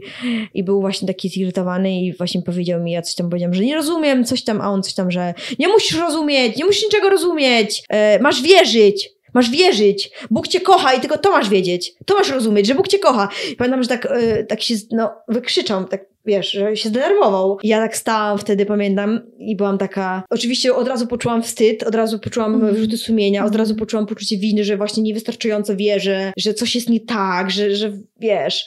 Poza tym e, ten przekaz, że za dużo czytam, za dużo chcę rozumieć, za dużo O. chcę wiedzieć, był już, już wszędzie wtedy był. Słyszałaś Słyszałam to? ten przekaz, tak, więc y, jak on mi to już wykrzyczał, mój przewodnik, mój kierownik duchowy, któremu ja bardzo ufałam, któremu się Mm. zwierzałam, tak jak już wcześniej rozmawiałyśmy, z bardzo intymnych różnych rzeczy. Jak on mi to już powiedział, to ja już byłam, bardzo mi to zabolało i wydaje mi się, że to było nasze ostatnie spotkanie, że ja już później nie dam rady do Mhm. niego wrócić, ale to nie znaczyło oczywiście, że skończyłam jakby swoją, swoją walkę, bo nie, o Kościół, o wiarę, ale już ten przekaz się coraz częściej pojawiał. Ja Mhm. już słyszałam ten przekaz, y, właśnie wtedy zaczęłam tracić ludzi y, z Znajomych. znajomych. z kościoła, bo właśnie za dużo chciałam wiedzieć, za dużo się pytałam, za dużo się interesowałam, za mało już brałam na wiarę. Kurde, niesamowite. Za, po prostu za, za, za, jakby no za dużo było tego, nie? Ode mnie. I ja ten, ja ten przekaz słyszałam od rodziców. Słyszałam od, od, y, od rodziny, od babci, że za dużo chcesz wiedzieć, y, to nie, nie trzeba wszystkiego wiedzieć. Jakby to są, to są rzeczy, których po co to wiedzieć? I, I wiesz, to coraz bardziej się pogłębiało, tak? Że no, no, nie było odpowiedzi na te pytania, tak? Czasami oczywiście udawało mi się znaleźć dobrą odpowiedź, logiczną odpowiedź, która mnie tak uspokajała. To było w ogóle super, bo to trochę działało jak, nie wiem, jak na przykład bardzo z czekolady i zjesz kostkę i jest ci tak dobrze. I tak się to wszystko rozpływa, jest taki spokój, Mm. błogość, wiesz, zaspokojona ta, ta potrzeba tej czekolady. I ja też tak miałam, że znajdywa- jak znajdowałam odpowiedź na pytanie, która była dla mnie logiczna, to, to było tak, takie ciepło wracało, nie? Mhm. Takie poczucie bezpieczeństwa. I to było takie, że mm, tak silne, kuszące. tak kuszące, że ja dlatego tak długo biłam Mm. się z tym, bo ja, y, no, to uczucie tej błogości, tego spokoju było tak wspaniałe, że mm, no, nie, nie chciałam tego oddać. Mm. Więc y, uczucie y, tego, że właśnie Bóg jest ze mną, że wiesz, że, że modlitwa była taka, że właśnie, że czułam po niej tak dobrze, Mhm. że, że, wiesz, że mogłam na, Bo- na Bogu polegać i mogłam jakby zrzucić na, nie, na Niego swoje troski. To też trochę był taki wyraz, wiesz, takiego, no fajnie tak mieć kogoś, tak odpowiedzialność Mhm. Zabiera za różne Mhm. rzeczy, nie? I tak ci pomaga, tak jak zrobisz coś złego, to po prostu prosisz o rozgrzeszenie i potem już jest, jest dobrze, nie? Mm. Dla osoby, moim zdaniem, młodej, która nie ma wykształconych mechanizmów radzenia sobie z różnymi trudnymi emocjami, której nikt nie nauczył w ogóle rozmowy o emocjach, no bo my tego nie mamy, nie nauczył komunikacji. No i generalnie nie nauczył jakby tego wszystkiego, to było takie bardzo kuszące. To się wydaje jedyny sposób tak Jedyny naprawdę. sposób sobie radzenia sobie, tak? E, No bo nikt nie przegadywał ze mną trudnych emocji, a Bóg oczywiście chciał słuchać i słuchał i jeszcze wybaczał i wiesz, rozgrze rozgrzeszał, no wspaniale, no wspaniała sprawa, nie? Więc jakby, no dla, dla takiej młodej osoby to uważam, że to łatwo jest jakby potrzebować tego, chcieć tego. No i dlatego właśnie ja tak bardzo e, chciałam zostać i chciałam znaleźć te odpowiedzi, tak? Mhm. I dlatego zna znajdywanie tych niektórych odpowiedzi było takie mm, wspaniałe, wspaniałym uczuciem, które właśnie oddalało mnie od, od odejścia, tylko mnie przyciągało z powrotem do kościoła, tak? Potem było kolejne pytanie, było nie dało się znaleźć odpowiedzi, albo nie taka, jak, jakiej chciałam, to oddalało, a potem znajdowałam i przybliżało, nie? I to była taka zabawa, kotka i myszka, taka Taka Mhm. walka po prostu. Jak mogłam w ogóle, wiesz, jak Bóg był przyjacielem najlepszym, więc jak mogłabym łatwo oddać to, nie? Jak mogłabym zrezygnować z przyjaźni? O przyjaźń trzeba walczyć, tak? O najważniejszą relację, wtedy myślałam, że ona jest najważniejsza w moim życiu. E, trzeba walczyć i trzeba, y, no trzeba jej, jej, ją pielęgnować i jakby trzeba robić wszystko. Więc ja też myślałam wtedy, że muszę za wszelką cenę, za wszelką cenę muszę uratować y, to wszystko, tak? Jaka była tego cena? No bo ogromna cena. Yy, ogromna cena nienawiści do siebie, poczucia wstydu, poczucia winy, takich ciemnych dni, w których wiesz, uważałam się za taką okropną osobę, która poddaje się albo niczego nie, nie rozumie, albo yy, tak bardzo obwiniałam się za to, że ja chcę rozumieć, że po co mi to, że, że powinnam wierzyć. Pamiętam do tej pory, jak modliłam się o to, żeby, żeby mniej chcieć rozumieć, żebym nie miała tej potrzeby w sobie, tak? Żeby mi było łatwiej po prostu. Więc to była no była cena po prostu przede wszystkim relacji ze sobą, poświęca, poświęcana na rzecz relacji z Bogiem. Oddawanie po prostu siebie i jakby myślenia się o sobie. Yy, Więc no, to były najgorsze jakby dni mojego życia. Najgorsze. Więc jak ktoś mi mówi, że ja niewystarczająco wierzyłam albo że moja relacja była za słaba, to mam ochotę yy, krzyczeć, dlatego że ja poświęciłam jakby wszystko. Wszystko ile mogłam. Ile lat swojego życia poświęciłaś Znaczy, Kościołowi? no, kilkanaście, tak? Bo y, chyba, że liczymy od dziecka, to dwadzieścia coś. Ciężko jest mi jakby ramy ramy czasowe dać, bo ta, bo ta walka o kościół trwała kilka lat i było tak, że wiesz, było tak, że ja chodziłam do kościoła, biegłam do kościoła, spowiadałam się,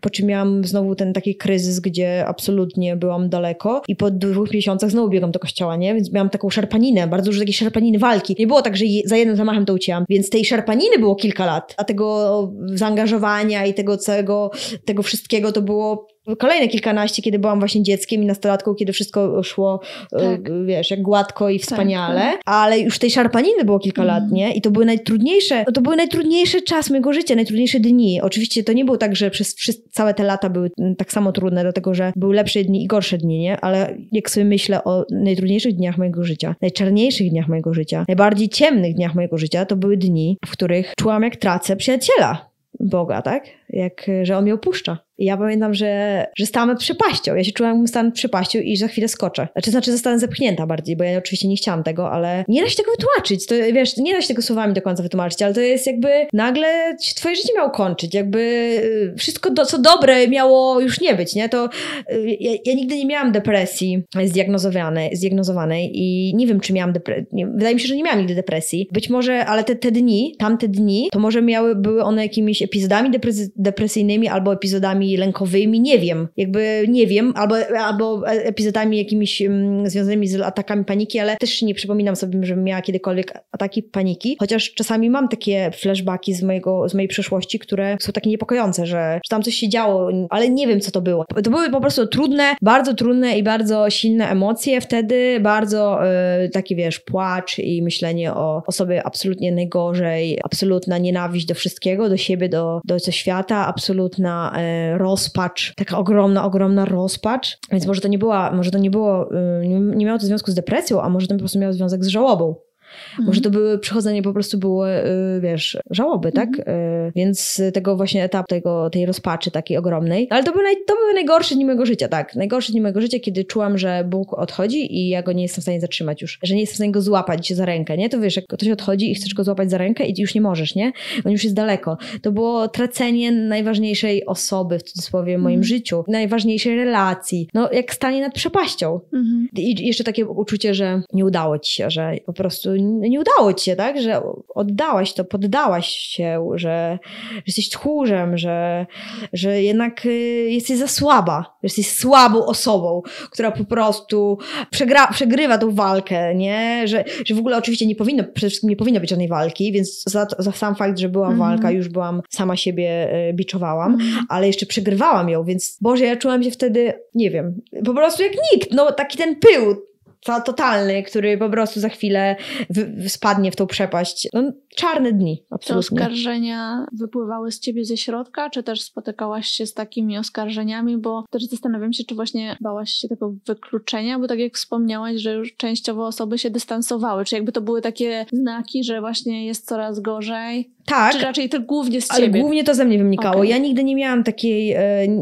nie miałam takiego za bardzo doświadczenia, aż takiego bardzo mocnego tego wykluczenia ze wspólnoty, mhm. dlatego, że jak ja wyjechałam na studia, to już jakby nie miałam, już nie znalazłam nowej wspólnoty. Wiesz, opuściłam mm, tą najsilniejszą moją, towarzystwo moje najsilniejsze tam, gdzie byłam, pojechałam na studia. Na studia już pojechałam jako osoba już w tym, e, już w takim... Kryzysie? W, no, w kryzysie, w początkach kryzysu już takich, tak, bo to się właśnie zaczęło w liceum, pod koniec liceum, więc już na studia pojechałam jako osoba, która już tam była taka właśnie w kryzysie, no można tak powiedzieć. I już nie znalazłam nowej wspólnoty, już, już nie, nie, nie, nie zdążyłam wejść. E, ja w ogóle byłam, studiowałam na UKSW i tam oczywiście był, na moim kampusie był taki, taka mini kościół, kaplica taka. Bo UKSW, katolicka uczelnia. Tak, katolicka uczelnia z katolickim sznytem, że tak powiem, e, więc e, akurat ja mam dobre wspomnienia ze studiów, chodzi mi o studiowanie psychologii, dlatego że absolutnie nie było tam żadnego, nie było nic, żadnego przemycania na mhm. studiach, nie? Mhm. Absolutnie studia były po prostu takie, jak były. Miałyśmy, mieliśmy jeden przedmiot z księdzem, y, miała być psychologia religii, a było uczenie się katechizmu katolickiego, więc no był taki... To może jeden... jest odpowiednik psychologii no, religii. Więc, więc był, był taki jeden przedmiot, ale ogólnie na studiach nie było żadnego, mhm. żadnego nacisku, nie? Y, ale wybrałaś właśnie taką uczelnię ze względu... Nie, nie, wybrałam, bo chciałam. Okay. Ja po prostu słyszałam bardzo dobre opinie o psychologii tam. Okay. Zrobiłam taki research, że, że jest fajnie i poszłam tam dlatego, że chciałam po prostu y, studiować psychologię i chciałam, żeby była fajna, po prostu studia fajne. Mm. Dobre studia, nie? Mm. Ale oczywiście wtedy mi to absolutnie nie przeszkadzało, wręcz przeciwnie nawet. Myślałam, że może właśnie dzięki temu, że będę miała blisko kap tą kaplicę i że dzięki temu, że będę w otoczeniu takim, że może tam wspólnotę szybko znajdę, że może mi to pomoże w tych kryzysowych y, momentach i tak dalej, nie? Więc wręcz to było dla mnie zaleta wtedy. No i właśnie miałam kaplicę na, na, na kampusie i czasami do niej chodziłam. Co też y, większość właśnie osób tam już na studiach patrzyła na to tak negatywnie właśnie, nie? Że, tak jak mówię, no jakby negatywnie, że kościół, no to już takie było, wiesz, wszyscy byliśmy dziwne. Za, dziwne, byliśmy wszyscy już y, w na studiach, byliśmy za cool na kościół, nie? Oczywiście mieliśmy tam, mieliśmy wspólnotę tam na OSW i część osób z mojego roku by aktywnie, bardzo aktywnie w tej wspólnocie uczestniczyła, ale ja jakoś wtedy już nie, już nie weszłam do wspólnoty, nie? Już jakby mm. właśnie już tak jakby, więc te najgorsze lata mojej jakby tej walki te, o to wszystko już byłam bez wspólnoty, dlatego nie czułam tego wykluczenia. Wiem, bardzo wiele osób opowiada o swoim doświadczeniu to właśnie takim, że traciło znajomych, traciło przyjaźnie, było wykluczonych palcem, wskazywanych, obgadywanych, a ja tego doświadczenia nie mam akurat. Super. Więc to, przynajmniej to mnie ominęło, nie? Mm. Cały ten ból, to wszystko wynikało z wewnątrz mnie. Pewnie nie da się kwalifikować, co jest lepsze, co jest gorsze, bo oba, mm. oba te doświadczenia są straszne, ale e, one były tylko, mogę tylko sobie przypisywać je. Ja byłam właśnie tak głęboko w tej relacji e, z Bogiem, że, no, że jakby właśnie wychodzenie z niej to było ze mnie, nie? Dlatego też kolejny raz, jak ktoś mi mówi, że to jest, wszystko było za płytkie i nic nie rozumiałam i nic nie wierzyłam, to naprawdę mam ochotę krzyczeć. Naprawdę mam ochotę krzyczeć. Nigdy nie mam tak ochoty krzyczeć jak wtedy, dlatego że e, ten ból, ta rozpacz, ja ją tak czułam namacalnie i ktoś mi mówi, że, że ja za mało wierzyłam. To co ja miałam zrobić? Ja w ogóle nie wiem, jakby co, co powi- jak bardzo powinna wierzyć. Jakby, jeżeli w ogóle wiem, że Kościół oczywiście dopuszcza kryzysy wiary, tak? Nawet są różne artykuły, jak sobie radzić z kryzysem wiary i tak dalej. Więc jeżeli dopuszcza to i jeżeli ja miałam to i jakby walczyłam ze wszystkimi, wiesz, szponami, pazurami, się czepiałam tego i ktoś mi mówi, że niewystarczająco i że to, że wszystko było udawane, to co ja miałam zrobić? Ja już nie wiem, no chyba, chyba powinnam była popełnić samobójstwo. No jak tak, y, jak ta święta, Jak prawda? ta Maria Goretti, umrzeć no po umrzeć, umrzeć. bo miałam umrzeć, bo, bo ja już byłam na takim skraju emocjonalnego wyczerpania i właśnie tej, tej, tej rozpaczy, że jak można, jak, jak bardzo bezczelnym trzeba być, żeby właśnie mówić ludziom z doświadczeniem takim, że właśnie za mało, za niewystarczająco, nawet jeżeli tego nie rozumiesz, nawet jeżeli ty miałaś, miałeś kryzys i go przezwyciężyłeś i cieszysz się z tego, tak? Cieszysz się, że wierzysz, jesteś w tym, jesteś szczęśliwy w tej wierze, co jest super, bądź, niech to będzie, wiesz, e, twoje. I nawet jeśli, to jak możesz e, o tak bardzo oceniać e, inne osoby, które, które inaczej z tym doświadczeniem sobie poradziły albo nie poradziły właśnie. Jeżeli, jeżeli nawet miałeś to, dlaczego nie chcesz po prostu stanąć obok i, nie wiem, zamilknąć albo powiedzieć, nie rozumiem cię, nie wiem jak to jest, bo ja mm, jestem nadal w kościele, zostałem na skalę i po prostu nie rozumiem jak, dlaczego tobie się nie udało, ale nie będę tego oceniać, nie będę tego wartościować, nie będę tego mówić, oceniać od 1 do 10. Bo jak można? Jak można? Tak jakby żał ocenić czyjąś żałobę, czyjąś rozpacz po stracie e, właśnie bliskiej osoby, tak? Bo ja czułam, że Bóg umiera. Teraz jak e, rozmawiamy o tym, to myślę trochę właśnie nigdy nie miałam takiej rozmowy, takiej bardzo o tym wszystkim otwartej, więc teraz dopiero jak o tym rozmawiam, mówię, to wydaje mi się, że właśnie to wszystko, co przeżywałam, to była klasyczna żałoba. Naprawdę. Ja w ogóle czułam po prostu, że Bóg umiera. Jak można to oceniać? Jak można powiedzieć komuś, że nie wiem, no źle cierpisz po stracie? Wiemy pewnie, czy możemy się domyśleć, że to wynika właśnie z tego, że nie wiem, czy ty się spotkałeś ja wielokrotnie mm, z takimi wypowiedziami, no księży, no bo to ich się słucha, żeby wiedzieć, co mówić i co myśleć którzy właśnie wiedzieli, co przeżywają i co czują osoby, które odchodzą z kościoła, bo ludzie odchodzą z kościoła, bo po prostu nie są w stanie wytrwać i chcą uprawiać seks przed ślubem. I to jest powód najczęstszy. Ja to słyszałam z ust księży i też tak zwanych fajnych księży i też tych bardziej oświeconych, tych mądrych księży, że mówili mi Jola, no dobrze, no może jest tam jakaś tam mała grupa, która e, odchodzą, bo nie są w stanie um, nie wiem, czegoś zrozumieć, albo spotkało ich coś trudnego, ale zdecydowana większość osób chce po prostu chce seks, uprawiać tak? seks. Bardzo ciekawe, bo ja bardzo długo po, y, bardzo długo y, wytrwałam w cudzysłowie jeszcze czystości już y, już po kryzysie. Mm. I bardzo ciekawe, naprawdę, dlatego że seks, seksualność i seks mi została absolutnie obrzydzona. Wiązała się z ogromnym poczuciem wstydu i ja nie wiem, jak oni sobie to wyobrażają. W sensie, że po prostu nagle ucinasz y, to wszystko, co, co w sobie masz i po prostu następnego dnia biegniesz uprawiać seks. No to ja, ja przepraszam, ale tak nie działa. Dlatego, że ty nie możesz, nawet jakbyś chciała ten seks uprawiać, to go nie możesz uprawiać, bo myślisz sobie, że jesteś po prostu obrzydliwą, grzesznicą i, i nawet jeżeli y, Bóg gdzieś tam y, powoli i wiara powoli gdzieś zanikają, to nie jest tak, że te schematy, w których wych zostałaś wychowana i w które wierzyłaś, nagle po prostu w poniedziałek je masz, a we wtorek po prostu cieszysz się seksem bez zobowiązań i po prostu, no bo to jak, jakby to tak nie działa. To nie jest tak, że doświadczenia lat po prostu strykasz palcem i po prostu one, no to, nie no to było coś straszne. Przecież ja, ja też korzystałam z pomocy psychologicznej. Ja nie byłam nigdy na psychoterapii. Wybieram się właściwie y, być może niedługo, ale z innych powodów w ogóle, bo ja to już jakby kościelne rzeczy i kościół y, to już jest bardzo... Oczywiście na, pewnie ten temat też wypłynie, ale to nie jest już w tym momencie mój y, jakby mhm. najważniejszy temat, tak? Ja teraz mam po prostu więcej problemów ze zdrowiem i raczej z tym się próbuję jakoś tak na razie oswoić, ale chodziłam na, po prostu do psycholożki, takie konsultacje psycho, psychologiczne, po prostu, żeby ktoś mi pomógł sobie poradzić z tym. Ja zaczęłam studiować psychologię, więc na szczęście miałam to od razu tak, takie to poczucie, że, no, że to są ludzie, którzy pomagają i że warto do nich iść i, i, i chodziłam i, i, to mi pomogło i jak, bez tego to nie wiem, czy, czy, czy, czy bym sobie poradziła. Pomogła mi psycholożka, pomogli mi bliscy ludzie, nowi bliscy ludzie, którzy się pojawili, wiesz. Więc oczywiście to nie jest tak, że to nie jest tak po prostu, że, że po prostu odchodzisz i nagle odchodzisz w poniedziałek i we wtorek idziesz na niezobowiązujący seks, bo po prostu wszystkie rzeczy, które, które tam były w tobie, nagle po prostu one znikają. No to nie... jak to jest w takim razie? Skoro nie tak, to jak? No, no, no właśnie, nie odchodzi się dlatego, że się chce uprawiać seks. Może ktoś odchodzi, nie wiem, ale nie jest tak, że wszyscy, my wszyscy mieliśmy taką e, relację z Bogiem, że po prostu e, pojawiło się słowo seks i po prostu wszystko się rozpadało. Oczywiście w moim przypadku budzenie się seksualności było to pierwszą rysą, ale jak dużo lat minęło? Jak dużo lat minęło, jak dużo innych kwestii, pytań, o jakieś podstawy w ogóle wiary, o podstawy kościoła, o przemoc seksualną, o, o w ogóle o wszystko, o na przykład to, że mężczyźni tylko są księżmi, generalnie o podstawy w ogóle wiary, tak? O, o rzeczy, które zostały ustalane na, na, soborach. Ja o takie rzeczy pytałam, o rzeczy, które w katolicyzmie mam podkreślone, które chciałam wyjaśnić, o anioły i o życie po śmierci, i o czyściec, i o wszystko pytałam. I od rysy, od, od seksualności u mnie się zaczęło, pewnie u wielu osób nie, u wielu osób inne były rzeczy, ale u mnie tak, ale to potem były kolejne tematy, kolejne rzeczy, więc nie jest tak, że, że, że da się spłycić całą tą historię tylko do, do jednej, jednego tematu. Oczywiście jest, takie, jest taka chęć i pewnie wiele osób e, będą to robić, będą po prostu spłycać historię moją, czy historię innych osób do tego seksu, tak? Bo wszystko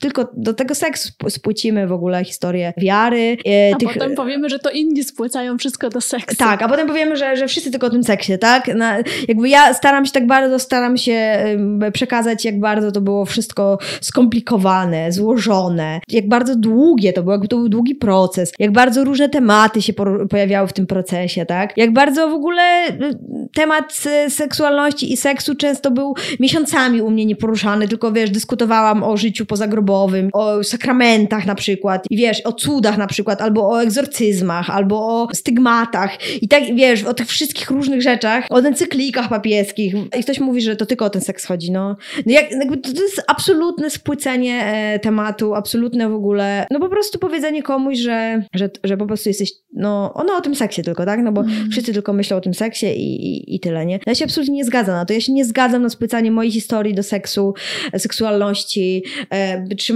wiesz, dziewictwa i tego wszystkiego. Mm. Nie zgadzam się e, spłycanie historii innych osób do, do tego. Oczywiście, że to jest ważna część e, pewnie wielu historii. Moja jest, w mojej historii jest to bardzo ważna część, ale nie jedyna. To było tak bardzo skomplikowane i nie da się jednego tematu y, tylko wyłuskać z tego. Absolutnie się nie da. Są setki tematów, setki pytań, setki w ogóle rozmów. Wiesz, apeluję teraz do ludzi, którzy będą nas słuchać i może są wierzący i, i mają może... taką pokusę, żeby... Mają taką tak pokusę, żeby, żeby podsumować to wszystko jednym zdaniem. Nie róbcie tego. Jeżeli wam się udało, mieliście kryzys i wam się udało przezwyciężyć i, i naprawdę to po prostu postarajcie się te osoby jakoś empatyzować z nimi w takim sensie, że jeżeli nie wiecie, co powiedzieć, to nic nie mówcie. Po prostu dajcie znać, że nie wiem, e, wy mieliście inaczej i szanujecie jakby ten proces mhm. u kogoś i po prostu i tyle. Nawet nie, nie mówcie, że rozumiecie, bo nie rozumiecie. Mhm. Tak samo jak ja nie rozumiem, jak to jest przetrwać kryzys, mhm. więc nie będę mówiła, że, że to rozumiem, bo nie tak. rozumiem, tak? Ta pokusa spłycania, nie róbmy tego naprawdę. Jeżeli nawet tak bardzo ci się wydaje, że ty wiesz wszystko o drugiej osobie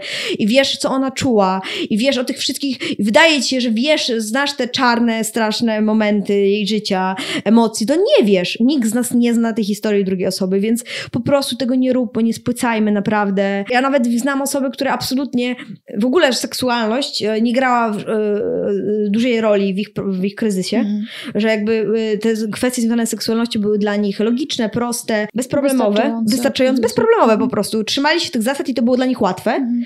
ale mieli inne. mm, Mhm. Ten kryzys kościelny przyszedł z innym tematem, tak? I też ich e, doświadczenie jest sprowadzane do seksualności, mimo że tam nie pada słowo seks. Dlatego, że no wszyscy chcą tak łatwo odpowiedzieć na to pytanie. Tak, łatwo chcą, że to jest najłatwiejsze, tak? Właśnie to ten przekaz od księży też idzie, że tak łatwo, y, że wszyscy chcą się bawić, bez zobowiązań i to tak łatwo wszy- całą historię czy, czyjąś spłycić, mm, no po prostu o seks, nie? To, bo to tak łatwo jest, tak? Bo to taki łatwa jest wymówka, że chcesz się bawić i uprawiać seks. Znam e, osobę, która z mojego jakby otoczenia dawnego, która e, przeszła egzorcyzmy, była egzorcyzmowana i, i to, e, to zostawiło w niej absolutną tr- traumę. Jej egzorcyzmy mm, były mm, no straszne, nie było tam przemocy seksualnej, e, ale była tam po prostu przemoc taka psychiczna jakby, nie? I ta osoba przeszła te egzorcyzmy, jeździła w Polskę w ogóle do, do egzorcysty, bo uważała, że jest sama, sama, sama chciała. Uważała, że jest, wiesz, że, że jakiś demon w niej siedzi. I on to ją straumatyzowało absolutnie i mm, dopiero z tym sobie w ogóle miała też próbę samobójczą i później to, to był jej krok y, do odejścia od kościoła, do, to była ta pierwsza rysa u niej, która pociągnęła kolejne rysy i ta, ta osoba też już jest poza kościołem i, i wyobraź sobie, że też jej mówią, że, że to seks, że ona chciała po prostu uprawiać seks i chciała pójść na studia, bo też się tak złożyło, że jej e, odejście z kościoła wiązało się z mm, procesem pójścia na studia i o, za rok po tych studiach wróciła w ogóle do domu rodzinnego z chłopakiem, w sensie, wiesz, przy- przyjechała na, Mhm. Na chwilę z chłopakiem, no i oczywiście, że chłopak, no to wiadomo, seks i chciała y, i ten. I To takie freudowskie w ogóle też Tak, Kościół często krytykuje tak Freuda, że, że w ogóle co to jest, że psychoanaliza i sprowadza w ogóle tą psychoanalizę współczesną do samego Freuda, a przecież to on widział wszędzie seks, tak? To i tutaj widzę, widzę podobny, No podobną pokusę. I, I jak to można właśnie tak powiedzieć takiej osobie, nie? Y, Która właśnie przeszła traumę związaną z egzorcyzmami, y, no ona mi opowiadała, to ja To nie mogłam, ja zapomniałam historie. oddychać y, Tak. w ogóle, zapomniałam oddychać, nie? To ja już wolę swoją historię, że tak powiem, chociaż y, tak jak mówię, to było najtrudniejsze doświadczenie mojego życia, to jej doświadczenie jest jeszcze trudniejsze moim zdaniem. I, i wiesz, ona też to przepracowała na psychoterapii i tak dalej, teraz już jest okej, dobrze już jest, ale no ale ktoś i potem ona mi mówi do mnie, słuchaj, e, mówi e, do mnie, słuchaj, moja ciotka mi powiedziała, że, że ja chciałam seks uprawiać i to dlatego... E, i jeszcze e, co ciekawe, bardzo wiele osób z, z otoczenia kościelnego wmawiały jej, że na tych egzorcyzmach musiało dojść do przemocy seksualnej, bo tylko wtedy można uzasadnić e, problem z egzorcyzmami. W takim sensie, że wiesz, że jeżeli ona miała egzorcyzmy i Mhm. e, nie było tam przemocy seksualnej, to, to powinno być dobrze, że powinno się wszystko do, dobrze Że udać. tylko to może Tylko to może sprawić, że- sprawić, że te egzorcyzmy e, będą problemem, będą problematyczne. Więc też jej mówiono, że o, na pewno tam przeżyłaś, no rozumiemy, rozumiemy, że te egzorcyzmy były dla ciebie trudne, dlatego, że na pewno tam była przemoc seksualna. Ona, ona broniła, mówiła, nie, Mhm. absolutnie, nikt mnie nie dotknął, nikt mnie nie, mm, nic, nie za, Tak, z- niczego tak. nie zinsynuował, nie było Tak. żadnej aluzji. Egzorcyzmy były dla mnie przemocą psychiczną Tak. i ja to zniosłam tak i tak, działo się to i to. I wiesz, ona mówiła na głos, jest niesamowicie odważną osobą, która mówiła o tym na głos, że, że nie, ale i tak jej to wmawiano. Nawet jej, wmawiano jej tą przemoc seksualną, potem jej wmawiano, że... Taki że, gaslighting. że tak, że, że unieważniano jej uczucia, bo chciano, żeby jakoś sobie, no te osoby, które chciały sobie jakoś wytłumaczyć, dlaczego Mhm. egzorcyzmy mogą być złe. No mogą być złe i nieudane, dlatego że no, przemoc seksualna, to wtedy to zrozumiałe, że były nieudane. Ale nie mogą być Niesamowite. nieudane z samego bycia Bezzasadne. bezzasadnymi, na, bezzasadnymi, po Tak. prostu, nie, nie mogą być dlatego złe, tak? Mhm. No więc koszmar, tak? I, I też ten seks wmawiano jej i potem, że z tym chłopakiem i że. A mówię ci, no nie było w jej historii w ogóle problemu z Mhm. seksualnością. Dla niej czekanie do ślubu wtedy y, było bezproblemowe. Tak. Dla niej y, nie masturbowanie się było bezproblemowe. Po prostu była taką osobą i, i, i dla niej to było łatwe, łatwe było. Ona nie rozumiała na przykład moich problemów. Mhm. Wynikało pewnie to z różnych rzeczy, ale po prostu było dla niej łatwe Tak. i, i po prostu ona u, u, uważała, że czeka i fajnie i w ogóle. Te, też ona tego nie gloryfikowała w takim sensie, że jestem taka silna, bo czekam, Mhm. dlatego że to dla niej było łatwe i o, Mhm. ona miała problem właśnie in, z, innej, Mhm. z innej beczki, więc po co przypisywać e, nam wszystkim, osobom odchodzącym, że to o ten seks? No widzisz, a ja po ślubie odeszłam, więc też dziwne. No właśnie, że też dziwne, też się nie udało, też się No. nie zagrało, no bo y, no, Ale na pewno, słuchaj, na pewno gdzieś tam ktoś Jednak wie. nie chciałaś uprawiać seksu, tak? Przed ślubem. E, jakoś e, nie dlatego. No i jak? No to nie pasuje No, do no narracji, coś nie? nie. No być może, jak, myślę, że jakaś, myślę, że jakaś, że jakiś argument związany z seksem też się znajdzie. Na Myślę, przykład, tak. e, na przykład e, antykoncepcja na przykład po ślubie chciałaś stosować, e, a, a ten, a nie można, no, a po prostu Ojej, chciałabyś, chciałabyś, tak? chciałabyś O. po prostu antykoncepcję brać jak cukierki i, i Tak. dlatego No musiałaś odejść. No już mamy no już mamy, mamy. już wiemy, już, Już wiemy. wiemy, Wszystko nie? jest proste, wszystko jest jasne, także jeżeli się No, czarno-biały to... świat y, został nam wyjaśniony. No, trudne to jest, nie? No trudne. My się śmiejemy teraz, tak? Bo jesteśmy też obie e, W innym miejscu. w innym miejscu, tak. W innym miejscu.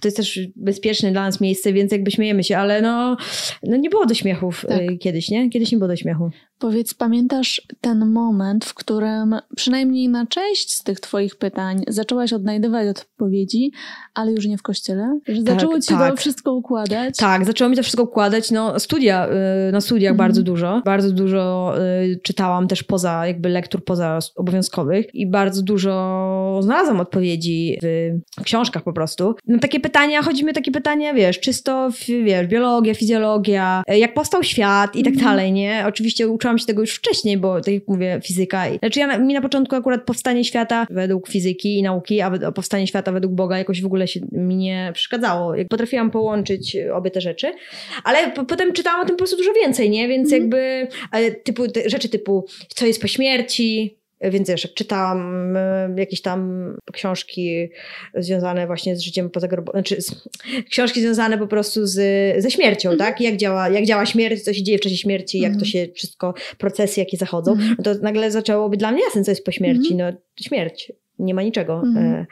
E, więc... e, I udało ci się z tym pogodzić? Bo wiele osób, y, ciężko, wielu osobom ciężko to Czy ja przyjąć. boję się śmierci, Mhm. ale y, boję się nie życia. Mhm. Nie wiem, czy to, nie wiem, czy to ma Mhm. sens, ale to nie... Ja nie, nie, procesu umierania, tak, nie życia. nie życia. tak? Ja się nie, nie boję się tyle śmierci, co się boję nie życia. To znaczy, ja chciałabym długo, żyć ciągle dużo, bo y, tyle rzeczy można wspaniałych robić. Wiesz, chcę jeszcze to, pojechać tam, zrobić tamto, osiągnąć to, nie wiem, no, mnóstwo rzeczy, doświadczeń, poznać ludzi, więc smutno mi na myśl, że to się skończy, że, że będzie nie, nie życie, nie? Ale to nie jest takie, że nie, nie jest tak, że się nie boję, że nie będzie Boga. No nie Mhm, będzie, no po mhm. prostu umrę i tyle. No, największym moim motywatorem do życia jest to, że umrę, nie? Mhm. Kiedyś tak nie było, bo kiedyś właśnie y, była ta myśl, że, że wiesz, że w sumie dobrze umrzeć, bo wtedy żyjesz z Bogiem, nie?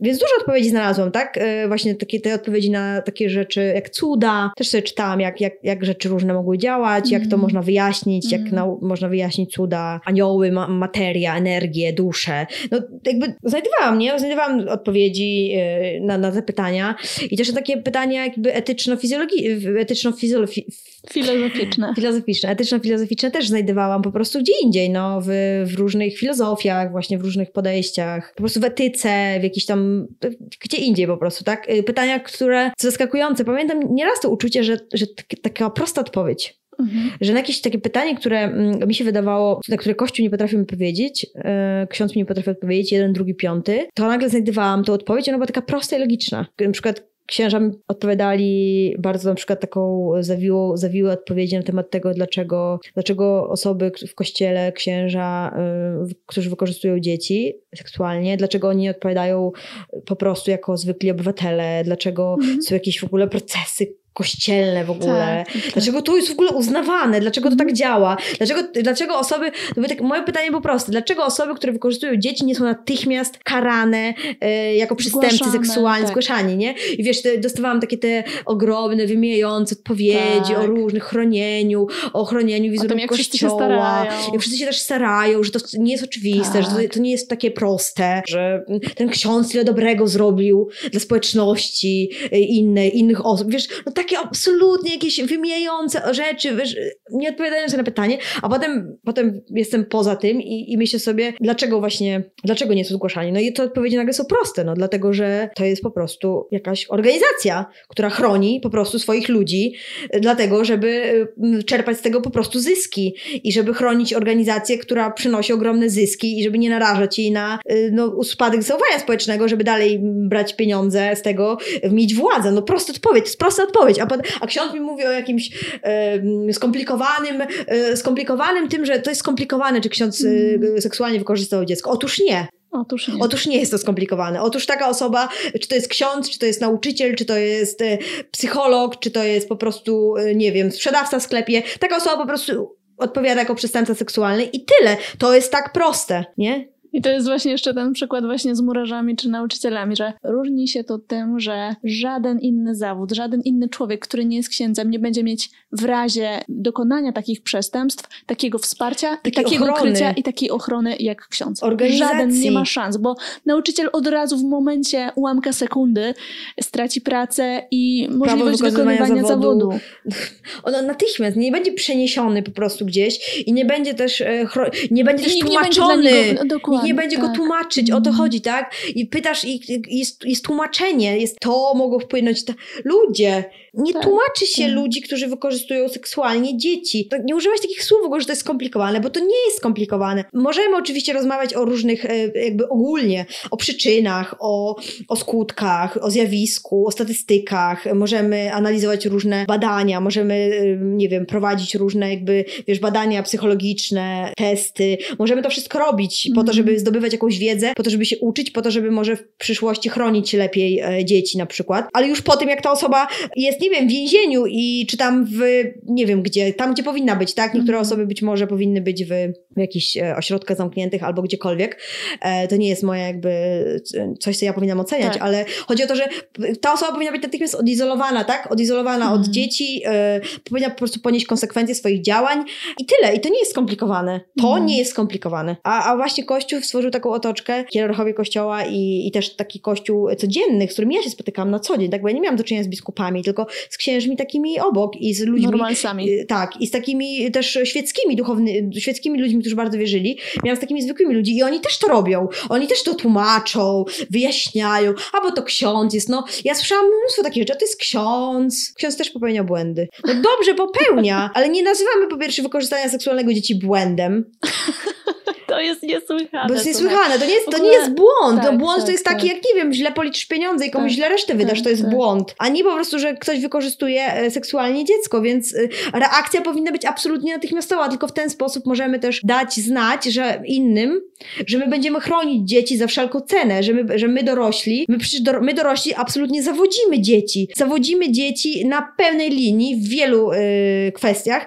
ale w tej kwestii absurdalnie zawodzimy je, tak? No tłumaczymy po prostu, chronimy, bronimy, e, robimy to jako społeczeństwo, teraz mówię, tak? Nie mówię do, konkretnie do, Mhm. do osób, bo Mhm. wiele osób oczywiście się sprzeciwia, protestuje. My protestujemy i wiele osób innych protestuje, ale no za mało jest tego, tak? To, to, to przede wszystkim ta organizacja powinna absolutnie zaprotestować, powiedzieć stop yy, i nie skomplikowane, tylko natychmiast stop. Tyle rzeczy oni mogą zrobić. Tak. Oni Mając mogą taką władzę. Mając taką władzę, takie, takie pieniądze Codziennie na kazaniach w niedzielę możliwość przemawiania z takim autorytetem do do, tylu do ludzi. milionów ludzi. I oni przecież mogą, mogliby po prostu to w trymiga zmienić, naprawdę. Jakby chcieli, e, natychmiast mogliby ustalić nowe przepisy, nowe procesy, nowe jakby, wiesz, zasady, e, zmienić tam w tych swoich dokumentach, natychmiast ten proces usprawnić, od razu oddawać pod, e, do policji osobę, Mówić o tym e, głośno, napiętno. W sensie mówić głośno. mówić głośno, napiętnować, co jest złe, tak? Wręcz mówić Wspierać tych, którzy wprost. mówią o tym głośno. No, i mówić wprost wiemy, tak, e, że na przykład gdyby- ten ksiądz i ten dopuścił się tego i Tak, tego, tak. jest w tym momencie, nie wiem, oddany pod,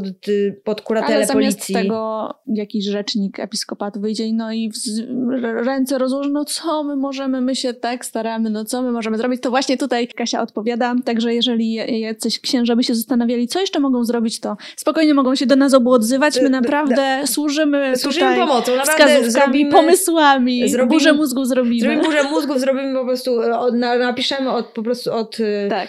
od, od e, jednego punktu do dziesięciu, co można zrobić, bo można naprawdę bardzo dużo zrobić. I ja Mhm. też to mówię jako osoba, która, bo to też jest ważne, uważam w tej historii mojej, że ja nigdy nie spotka, mnie nigdy nie spotkało Mhm. nic w sensie Mhm. przemocowego, takiego w, wprost, co możemy nazwać przemocą. Mhm. To ja nie mam doświadczenia przemocy seksualnej związanej z kościołem, Mhm. nie mam doświadczenia przemocy fizycznej związanej z kościołem. Przemoc psychiczna psychiczna, której doświadczałam, to jest taka przemoc, którą teraz wiem, że ona była przemocą, ale to były takie drobne rzeczy, takie naciski, szantaże emocjonalne, tak? Wbijanie w poczucie winy, w poczucie wstydu, wpychanie, ale jakby nigdy nie miałam tej, tego doświadczenia przemocy seksualnej, fizycznej i mimo tego, mimo że tego nie przeżyłam, to nie mam problemu z tym, żeby krytyko, jakby, że nie trzeba przeżyć tego, żeby, żeby tylko to krytykować, że nie trzeba mieć tego doświadczenia, żeby to krytykować i jeszcze powiem Żeby więcej, nie, nie trzeba też być, yy, albo tego nie widzieć, ale nie trzeba też być poza kościołem. Jak najbardziej można być kościele i głośno krytykować, głośno mówić, gło tylko naprawdę mówić. Nie tak, że, że błędy, że oni chcą, że nie mogą. Tak jak właśnie na przykład yy, yy, fajno księża i ich wyznawcy. I ludzie w komentarzach nawzajem się wspierają. Wspierają się przecież, że, że oni wszyscy potępiają, oni wszyscy potępiają. Przecież oni, oni absolutnie to potępiają. No i, i nic z tego nie wynika. Potępiają i, i potem mówią mi, e, że mm, mówią po prostu, że idę do kościoła, bo tam jest Bóg. I, I dlaczego idziesz do kościoła? Dlaczego wspierasz organizację, którą, która robi takie rzeczy i potępia? No i ludzie e, odpowiadają oczywiście, że chodzą, bo tam jest Bóg i tylko tam można e, zobaczyć, Bóg jest spotkać się ważniejszy niż Bóg jest dzieci. ważniejszy i komunia, przyjęcie komunii. I powiem Ci, że ja to rozumiem z perspektywy osoby sprzed lat, Mhm.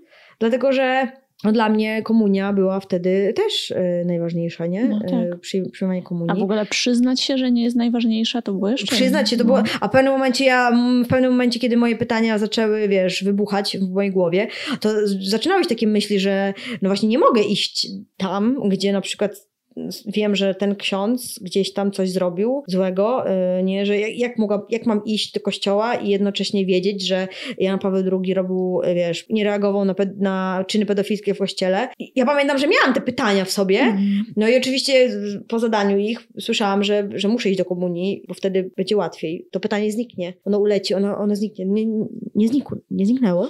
I dlatego jesteśmy tutaj teraz i rozmawiamy, bo to pytanie nie zniknęło i w pewnym momencie nie dało się już. W pewnym momencie ja Zagłuszyć tego. nie dałam się teraz zagłuszyć, nie dałam rady udawać, że nie wiem, nie widzę, nie czuję. Że wierzę, że wszyscy się starają. Tak, nie dało się już. Nie dało się też jakby usprawiedliwić samej siebie, że wiem, co się dzieje, są dowody na to, a ja i tak tam idę, Mhm. i tak, yy, i tak udzielam wsparcia w pewien sposób swoją Mhm. obecnością, yy, pieniążkiem rzuconym na tacę, yy, z uwagą swoją, że ja to wspieram, tak? I że ja jakby no, nie, nie dało się już tego wytłumaczyć, tak? Nie dało się tego wytłumaczyć. Bóg po prostu zaczął odchodzić, bo też były pytania do Boga, przecież mnóstwo moich pytań, tak? Rzucanych, wiesz, wściekłością. Gdzie jesteś? Czemu cię nie ma? Czemu nie reagujesz? Czemu mnie nie uratujesz? Czemu nie odpowiesz ty mi na te pytania, skoro inni nie potrafią, ty przecież wszystko wiesz. Mhm. Czemu nie odpowiadasz? Gdzie jesteś, tak? W takim sensie, gdzie jesteś u tych hierarchów? Gdzie jesteś u biskupów? Czemu nie, nie ześlesz na nich oświecenia, dzięki któremu oni posprzątają cały ten, mm, posprzątają ten bałagan, który się wydarza, nie? Więc też było takie pytanie do Albo Boga. przynajmniej będą minimalnie odpowiedzialni. Tak, prawda? że, że zacznie się coś dziać. Mówię, czemu nie wiem, czemu nie wsadzisz ty wszystkich księży, czy za pośrednictwem oczywiście swoich biskupów, swoich arcybiskupów, swoich, kurde, kardynałów, czemu ty nie zrobisz tego, tak? Skoro ty jesteś, przecież ja, Bóg był dobry, więc Bóg nie pozwalałby na krzywdę dzieci, tak? Więc dlaczego nie y, rękami swoich kapłanów nie sprząta, tylko wręcz przeciwnie? To też były takie pytania, które oczywiście Mhm. pozostawały absolutnie bez odpowiedzi. Opowiem Ci o pięciu zagrożeniach, które według mojego takiego szerokiego researchu i różnych wiadomości, które e, dostawałam, wiele osób słyszy, kiedy zaczyna rodzić się w nich mm, właśnie ten kryzys wiary, albo zaczynają mieć wątpliwości i tak dalej. I to są takie ostrzeżenia, że jeżeli opuścisz kościół, to coś tam. I jestem bardzo ciekawa, czy także się z nimi spotkałaś. Pierwsze jest takie, bez kościoła nie da się żyć.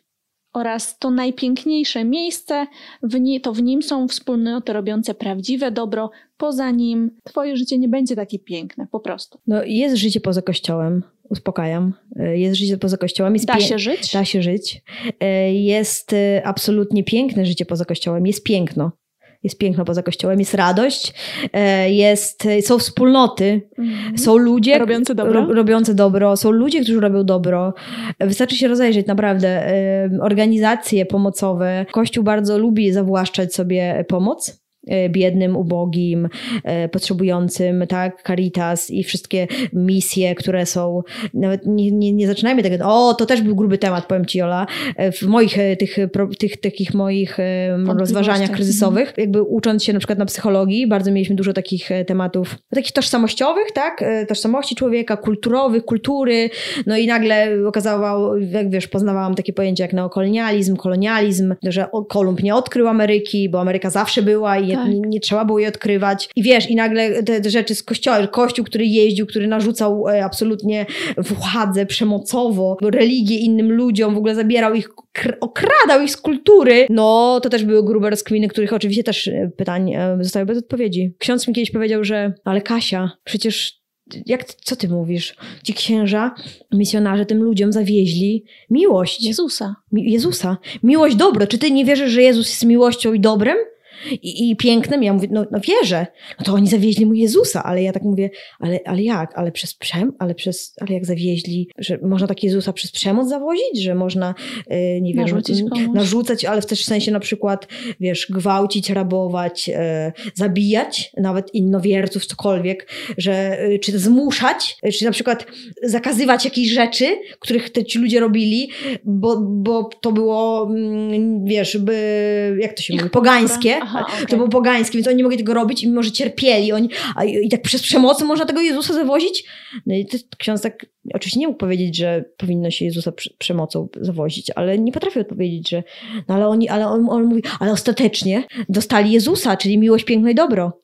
No nie sądzę, żeby się zgodzili z tym wiele e, ludzi e, mhm. na świecie, nie? No więc to też jest gruba rozkmina, to też było bardzo... Więc takie były na przykład też rozmowy mm, o neokolonializmie w kościele i o tym, co mhm. misjonarze robili dobrze, a co tak. niedobrze. No ale wszystko jest do seksu sprowadźmy, no, tak? Nie, no, oczywiście. No, no, no oczywiście. No więc jest to wszystko poza kościołem. Jest działanie wspólne, jest wspólne e, pomaganie ludziom. Jeżeli ktoś, dla kogoś to jest ważne, ważna jest to część kościoła, tego bycia właśnie w jakichś pomocowych organizacjach, wolontariatach, to to wszystko jest poza kościołem i nie, nie bardzo tego nie lubię właśnie, że Kościół sobie zawłaszcza jako jedyna organizacja, jako jedyna, która najwięcej pomaga mm. i, i, i, najbardziej pomaga. I, jak ostatnio powiedziała e, to Ania, mm, maluje, Ania Kęska, ostatnio mnie to przeczytałam, że, że Kościół pomaga naszymi pieniędzmi i, i naszymi zasobami, e, że e, mając tak, tak dużo pieniędzy swoich własnych, kościelnych, gruntów, ziemi najwięcej, nieruchomości. nieruchomości, złota i generalnie mnóstwo pieniędzy po prostu, pomaga się mówiąc nam dajcie, dajcie na, na, na Caritas, dajcie na misję, dajcie, pomóżcie. No. Dobrze, drugie, drugie ryzyko czy zagrożenie to w kościele są najwspanialsi ludzie. Prawdziwi przyjaciele. Poza kościołem takich przyjaźni nie znajdziesz. No nie.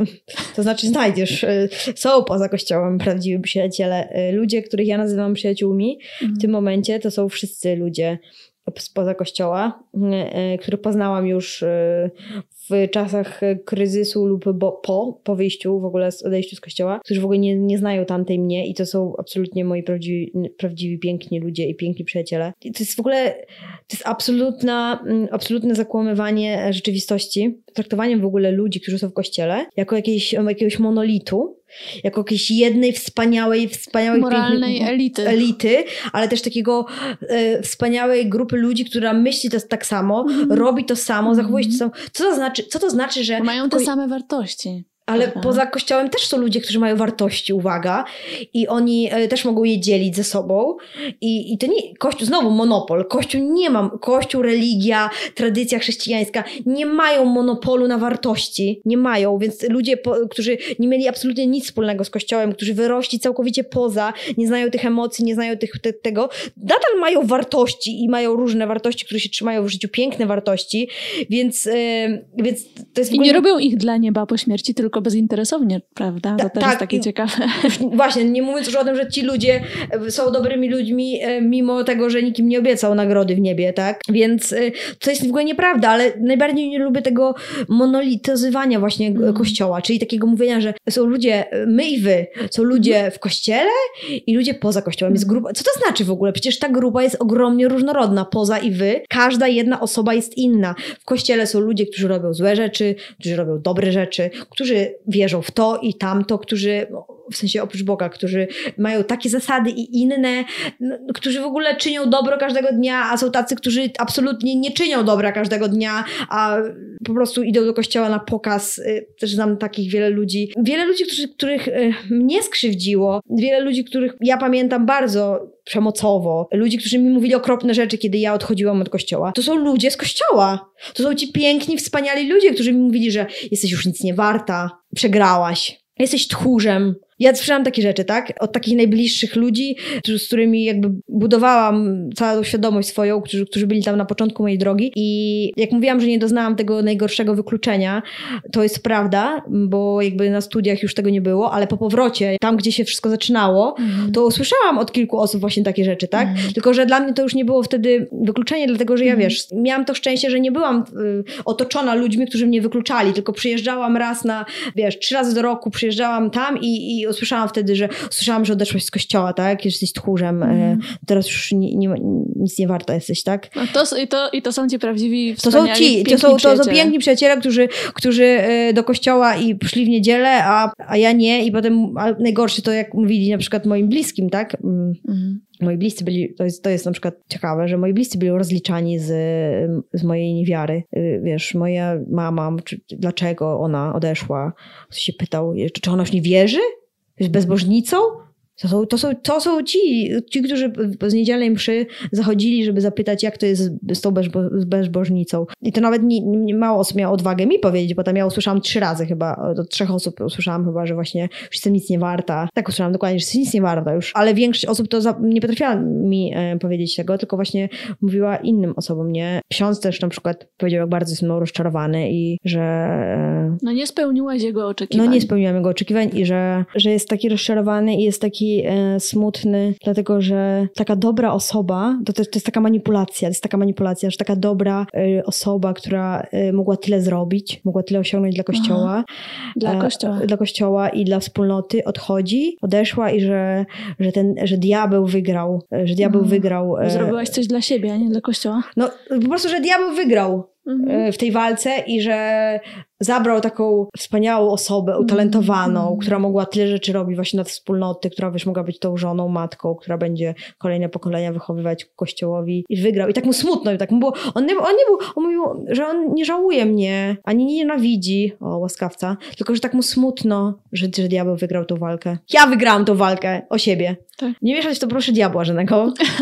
Co wtedy czułaś, jak to usłyszałaś? Na pewno ukuło mnie przez chwilę, dlatego że to była kiedyś ważna osoba dla mnie, ale pamiętam, że się odwróciłam tylko napięcie i wyszło mnie. Nawet mm. już to już był moment, to już był moment, kiedy ja już byłam jakby, stałam już na nogach twardo e, i już nie dałam, już, już nie pozwalałam mm. sobie mm. na, na takie rzeczy mm. i na, nie, już widziałam tą manipulację, tak, że byłaś tak. taka dobra, mm. że miałaś takie talenty i że tak szkoda, taka litość. Tak, tak, taka, taka... tak to, to jest chyba dla mnie najbardziej obrzydliwe. Jeżeli ktoś e, wyzywa czy coś tam, to no jest to hamskie, jest to niefajne, jest to przemocowe, ale gdzieś tam to rozumiem, wiem z czego to wynika, ale jeżeli ktoś właśnie właśnie mówi, oj, oni są biedni, oni po prostu są tacy tak. zagubieni. To jest dla mnie obrzydliwe. To jest dla mnie już taki, to jest dla mnie dużo bardziej szkodliwa też przemoc e, psychiczna i taka manipulacja i... Ale no... powiem, powiem ci, że to jest ciekawe, dlatego że my, nie wiem czy ty, ale my też, ludzie kościoła trochę też są takimi osobami. W takim sensie właśnie, że oni, my po odejściu, nas po odejściu y, zagubieni, jesteśmy zagubieni, mm -hmm, jesteśmy mm -hmm. owieczkami, które zbłądziły, ale jak jesteśmy w kościele, to uczy nas się myśleć tak, właśnie uczy nas się tak myśleć o tych tak, osobach, tak, tak które nie wierzą, tak. że są zagubione, więc nas jakby uczy się tego schematu i potem się stosuje ten schemat wobec tak, nas, tak, kiedy już odchodzimy, tak? Tak? O trzecim e, zagrożeniu trochę mówiłyśmy, bo chodzi o to, że kiedy odejdziesz, no to stracisz e, sakramenty i jak to w ogóle można żyć bez sakramentów w ogóle? No ale jeżeli odejdziesz, to ta moc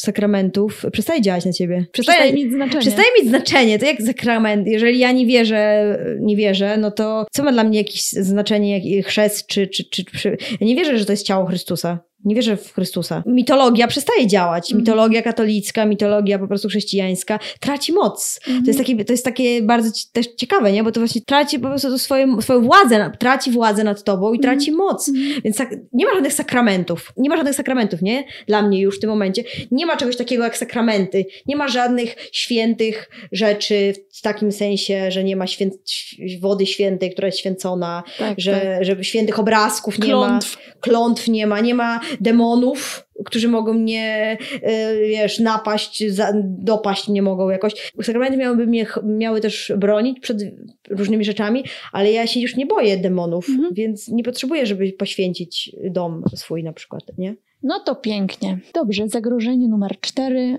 Tylko w kościele jest prawda, Bóg i miłość.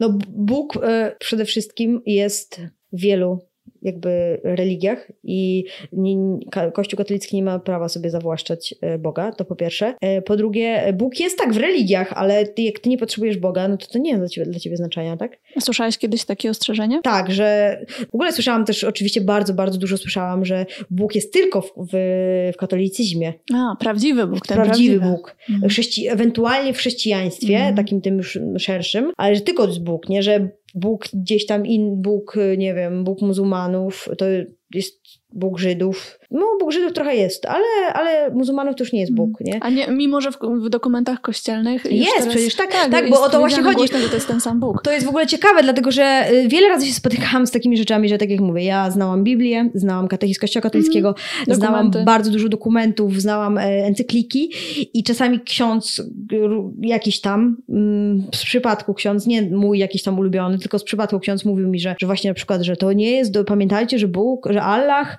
to nasz Bóg jest lepszy, nie? A ja mówię, ale co? Ale to jest ten sam Bóg, nie? Masz napisane tu i tu. A ten ksiądz się taki, wiesz, w popuch wpadał, nie? Że no, tak, tak, tak, ale nie. Tak, tak, ogólnie tak, ale, ale, ale, ale ten Bóg nasz, nie?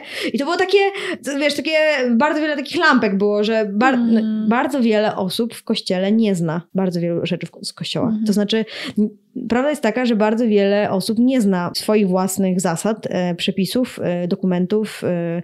No bo widzisz, bo ty niepotrzebnie po prostu szukałaś Szukałam, tej wiedzy, niepotrzebnie. A nie wszyscy szukają i wtedy jakby to wszystko jakoś tam Jest wiesz, prościej, no. Po prostu, prostu ufasz. Po prostu ufasz, tak? No więc no. Ten dokument konkretny, o którym rozmawiamy, załączę, postaram się załączyć w opisie tego odcinka. Także jeżeli ktoś jeszcze nie wie o tym, że Kościół naprawdę ma w swoich dokumentach to, że Allah jest tym samym Bogiem, co chrześcijaństwo, chrześcijański Bóg, no to będzie tam miał załączony załącznik dosłownie watykański z oryginalnej strony, żeby nie było, że a coś jeszcze, zmontowałyśmy. A jeszcze chciałabym powiedzieć, że mm, kolejna rzecz tam prawda i dobro, to przecież jakby to jest prawda i dobro jest starsze niż religia i niż Kościół katolicki. Mhm. Znaczy ja wiem, że y, Kościół y, uważa, że Bóg stworzył świat i był Bóg y, zawsze i jest przed i, i po czasie, przed czasem i przed wszechświatem i, i w ogóle jest zawsze, tak? Bóg jest, ale ogólnie to nie jest tak, ci, ci ludzie, do których zawożono y, Jezusa, to oni nie znali prawdy i dobra? Czy, czy jak? Czy po prostu nie objawiło im się to jeszcze? Bo to też jest takie, prze, to też jest takie manipulacyjne, tak? Że jeżeli mówisz na przykład, że przecież tam ludzie nie znali Boga, a na przykład byli dobrzy, no to ktoś mówi do tego, że Bóg y, jest, tam też tak, był i tak, działał na tak. nich. I dlatego oni, ale jakoś tak dopiero musieli to, czyli zawoziło się im... Boga, ale nie mieli tego świadomości. Nie mieli tego świadomości i trzeba było im uświadomić, y, gdzie jest prawda, nie? No uświadomić im na przykład zabierając, nie wiem, tak. im ziemię albo tak, tak. Y, niszcząc ich, y, nie wiem, kulturę. Tak, tak, tak. Nie no, misje to przecież są naprawdę, to, to chodziło tylko o uświadomienie i wsparcie i Piękno pomoc. i dobro. Piękno i dobro. Dobrze, no to zagrożenie numer pięć. Poza kościołem doświadczysz pustki wewnętrznej takiej. Doświadczyłaś? Doświadczyłam w tym moich najgorszych, najczarniejszych mhm. momentach. Wydawało mi się, że nie ma niczego już, tak? E, tak to przeżywałam. To była właśnie, po prostu się żegnałam z tym wszystkim i kiedy była żałoba, to tak, e, to, to mówiono, e, pamiętam to, mówiono mi to o tej pustce i o tym takim bezsensie życia takiego. Mhm. Ja to uwierzyłam oczywiście i ja to czułam wtedy, w tych moich najgorszych chwilach, ale potem jak już wychodzisz z tego, to zapełnia się twoje życie. Mhm. Po, po kroku kroku. Krok po kroku i też zapełnia się po prostu innymi rzeczami i też rozwijasz się, rozwijasz się cały czas. Poza tym, mm, jeżeli ktoś potrzebuje duchowości na przykład, jeżeli to duchowość jest dla niego ważna i go zapełnia, to duchowość jest poza też kościołem. Jakby kolejna zawłaszczona rzecz. Duchowość. Jakbyśmy nie mieli prawa przeżywać jakiejś duchowości swojej, jakiegoś swojego zjednoczenia, nie wiem, z naturą, z, z kosmosem, poza kościołem. Co? Jest tego mnóstwo, jest tego, to jest po prostu. Ja nie wiem, ja się czuję, y, chodząc po górach na przykład, czuję, y, jak się zapełniam, nie? Jak, mm. jak wszystko we mnie, jakby, wiesz, zapełnia mnie po prostu. Y, czuję taką tą więź w ogóle z kosmosem, że jestem częścią kosmosu całego, nie? Świata. Mm. Więc jakby mi Kościół zniszczył przeżywanie duchowości w oddzieleniu od sakramentów, zasad, ścisłych obowiązków, nakazów, zakazów, poczucia wstydu. Mi to zabrano, ale ja to, ja to już teraz ja to odzyskałam i to jest, i to jest piękne. I to jest piękne, i to jest dobre, i to jest wartościowe, i to jest po prostu wzbogacające, rozwijające i do końca życia tak naprawdę możemy y, to odkrywać każdego dnia, wiesz, urosnąć ciągle w tym, nie? To nie jest tak, że to jest jakiś proces skończony, mm. odkrywanie swojej duchowości czy wzrostu. Więc pustka nie ma pustki takiej, że w takim sensie, że tylko Bóg może wypełniać ciebie. Jest, tak. jest, jest dużo, dużo więcej, tak? I, i naprawdę jest, jest dużo więcej. Dla mnie, odnosząc się w ogóle do tych zagrożeń, dla mnie największym zagrożeniem jakie ja prywatnie, bo to, te rzeczy, one były, ja byłam straszona nimi, ale jakby potrafiłam sobie je ułożyć w głowie powoli, ale dla mnie właśnie największym zagrożeniem było to, że posłucham kiedyś kogoś, kto mi przypomni właśnie, jak było w tam i e, wiesz, i uwierzę w to wszystko od nowa, w takim sensie, że ja mam wyżłobione, uważam, takie żłobki, blizny e, w sobie, e, w których płynęło kiedyś coś, a teraz e, nie płynie. Płynie coś innego, powiedzmy, albo po prostu to jest takie, to są takie bolesne miejsca po prostu, takie, mm. takie blizny pełne i pewne i na przykład też moje mm, zagrożenie było takie, że po prostu przyjdzie fajny ksiądz kiedyś i będzie mi e, mówił rzeczy, które kiedyś mi dawały spokój i mhm, ukojenie -hmm. i ja się wciągnę w to na nowo i, i znowu, szczególnie w trudnych momentach mojego życia, że -hmm. będę potrzebowała odpowiedzi i tam są te, te fajne tak, odpowiedzi tak. łatwe i to było dla mnie jakimś największym, e, największym zagrożeniem. E, sama, sama rozpoznałam to jako zagrożenie, nie? Dlatego uważam, że na przykład tak zwani fajnoksięża, którzy przykrywają swoimi fajnymi przemowami wszystko, co złe i co brudne i nie chcą o tym mówić, bo gdyby oni też poruszali te tematy, mhm. to byłoby inaczej, ale tak, uczciwie odpowiadali, ale oni nie, nie, chcą o tym mówić, więc uważam, że takie osoby są często, yy, no, są gorsi po prostu niż, yy, niż te, które przynajmniej nie mydlą oczu i mówią, yy, albo nie mówią niczego, bo wiedzą, że nie, nie, nie mają żadnej odpowiedzi, mhm. tak? Mhm. A niż ktoś nam wmawia, że, że on ma wszystkie odpowiedzi, chodzi do mnie, przytul, przytul się do serca i odnajdziesz z powrotem Boga, nie? I jest okej. Okay. No nie jest okej okay i ja już y, się nie dam po prostu zmanipulować, bo już wiem, jak to działa. Znam te schematy i, i się nie dam. Kasiu, życzę Ci tego. Zresztą jestem spokojna, że, że tak będzie, jak mówisz. Bardzo, bardzo Ci też dziękuję za otwartość i za Twoją historię i za naszą rozmowę. Bardzo dziękuję, Jolu. Cieszę się, cieszę się że to robisz. Cieszę się, że mogłam to opowiedzieć i, i mam nadzieję, że to będzie z tego jakiś dobry owoc. Tego sobie wszyscy życzmy. Dzięki. Dzięki.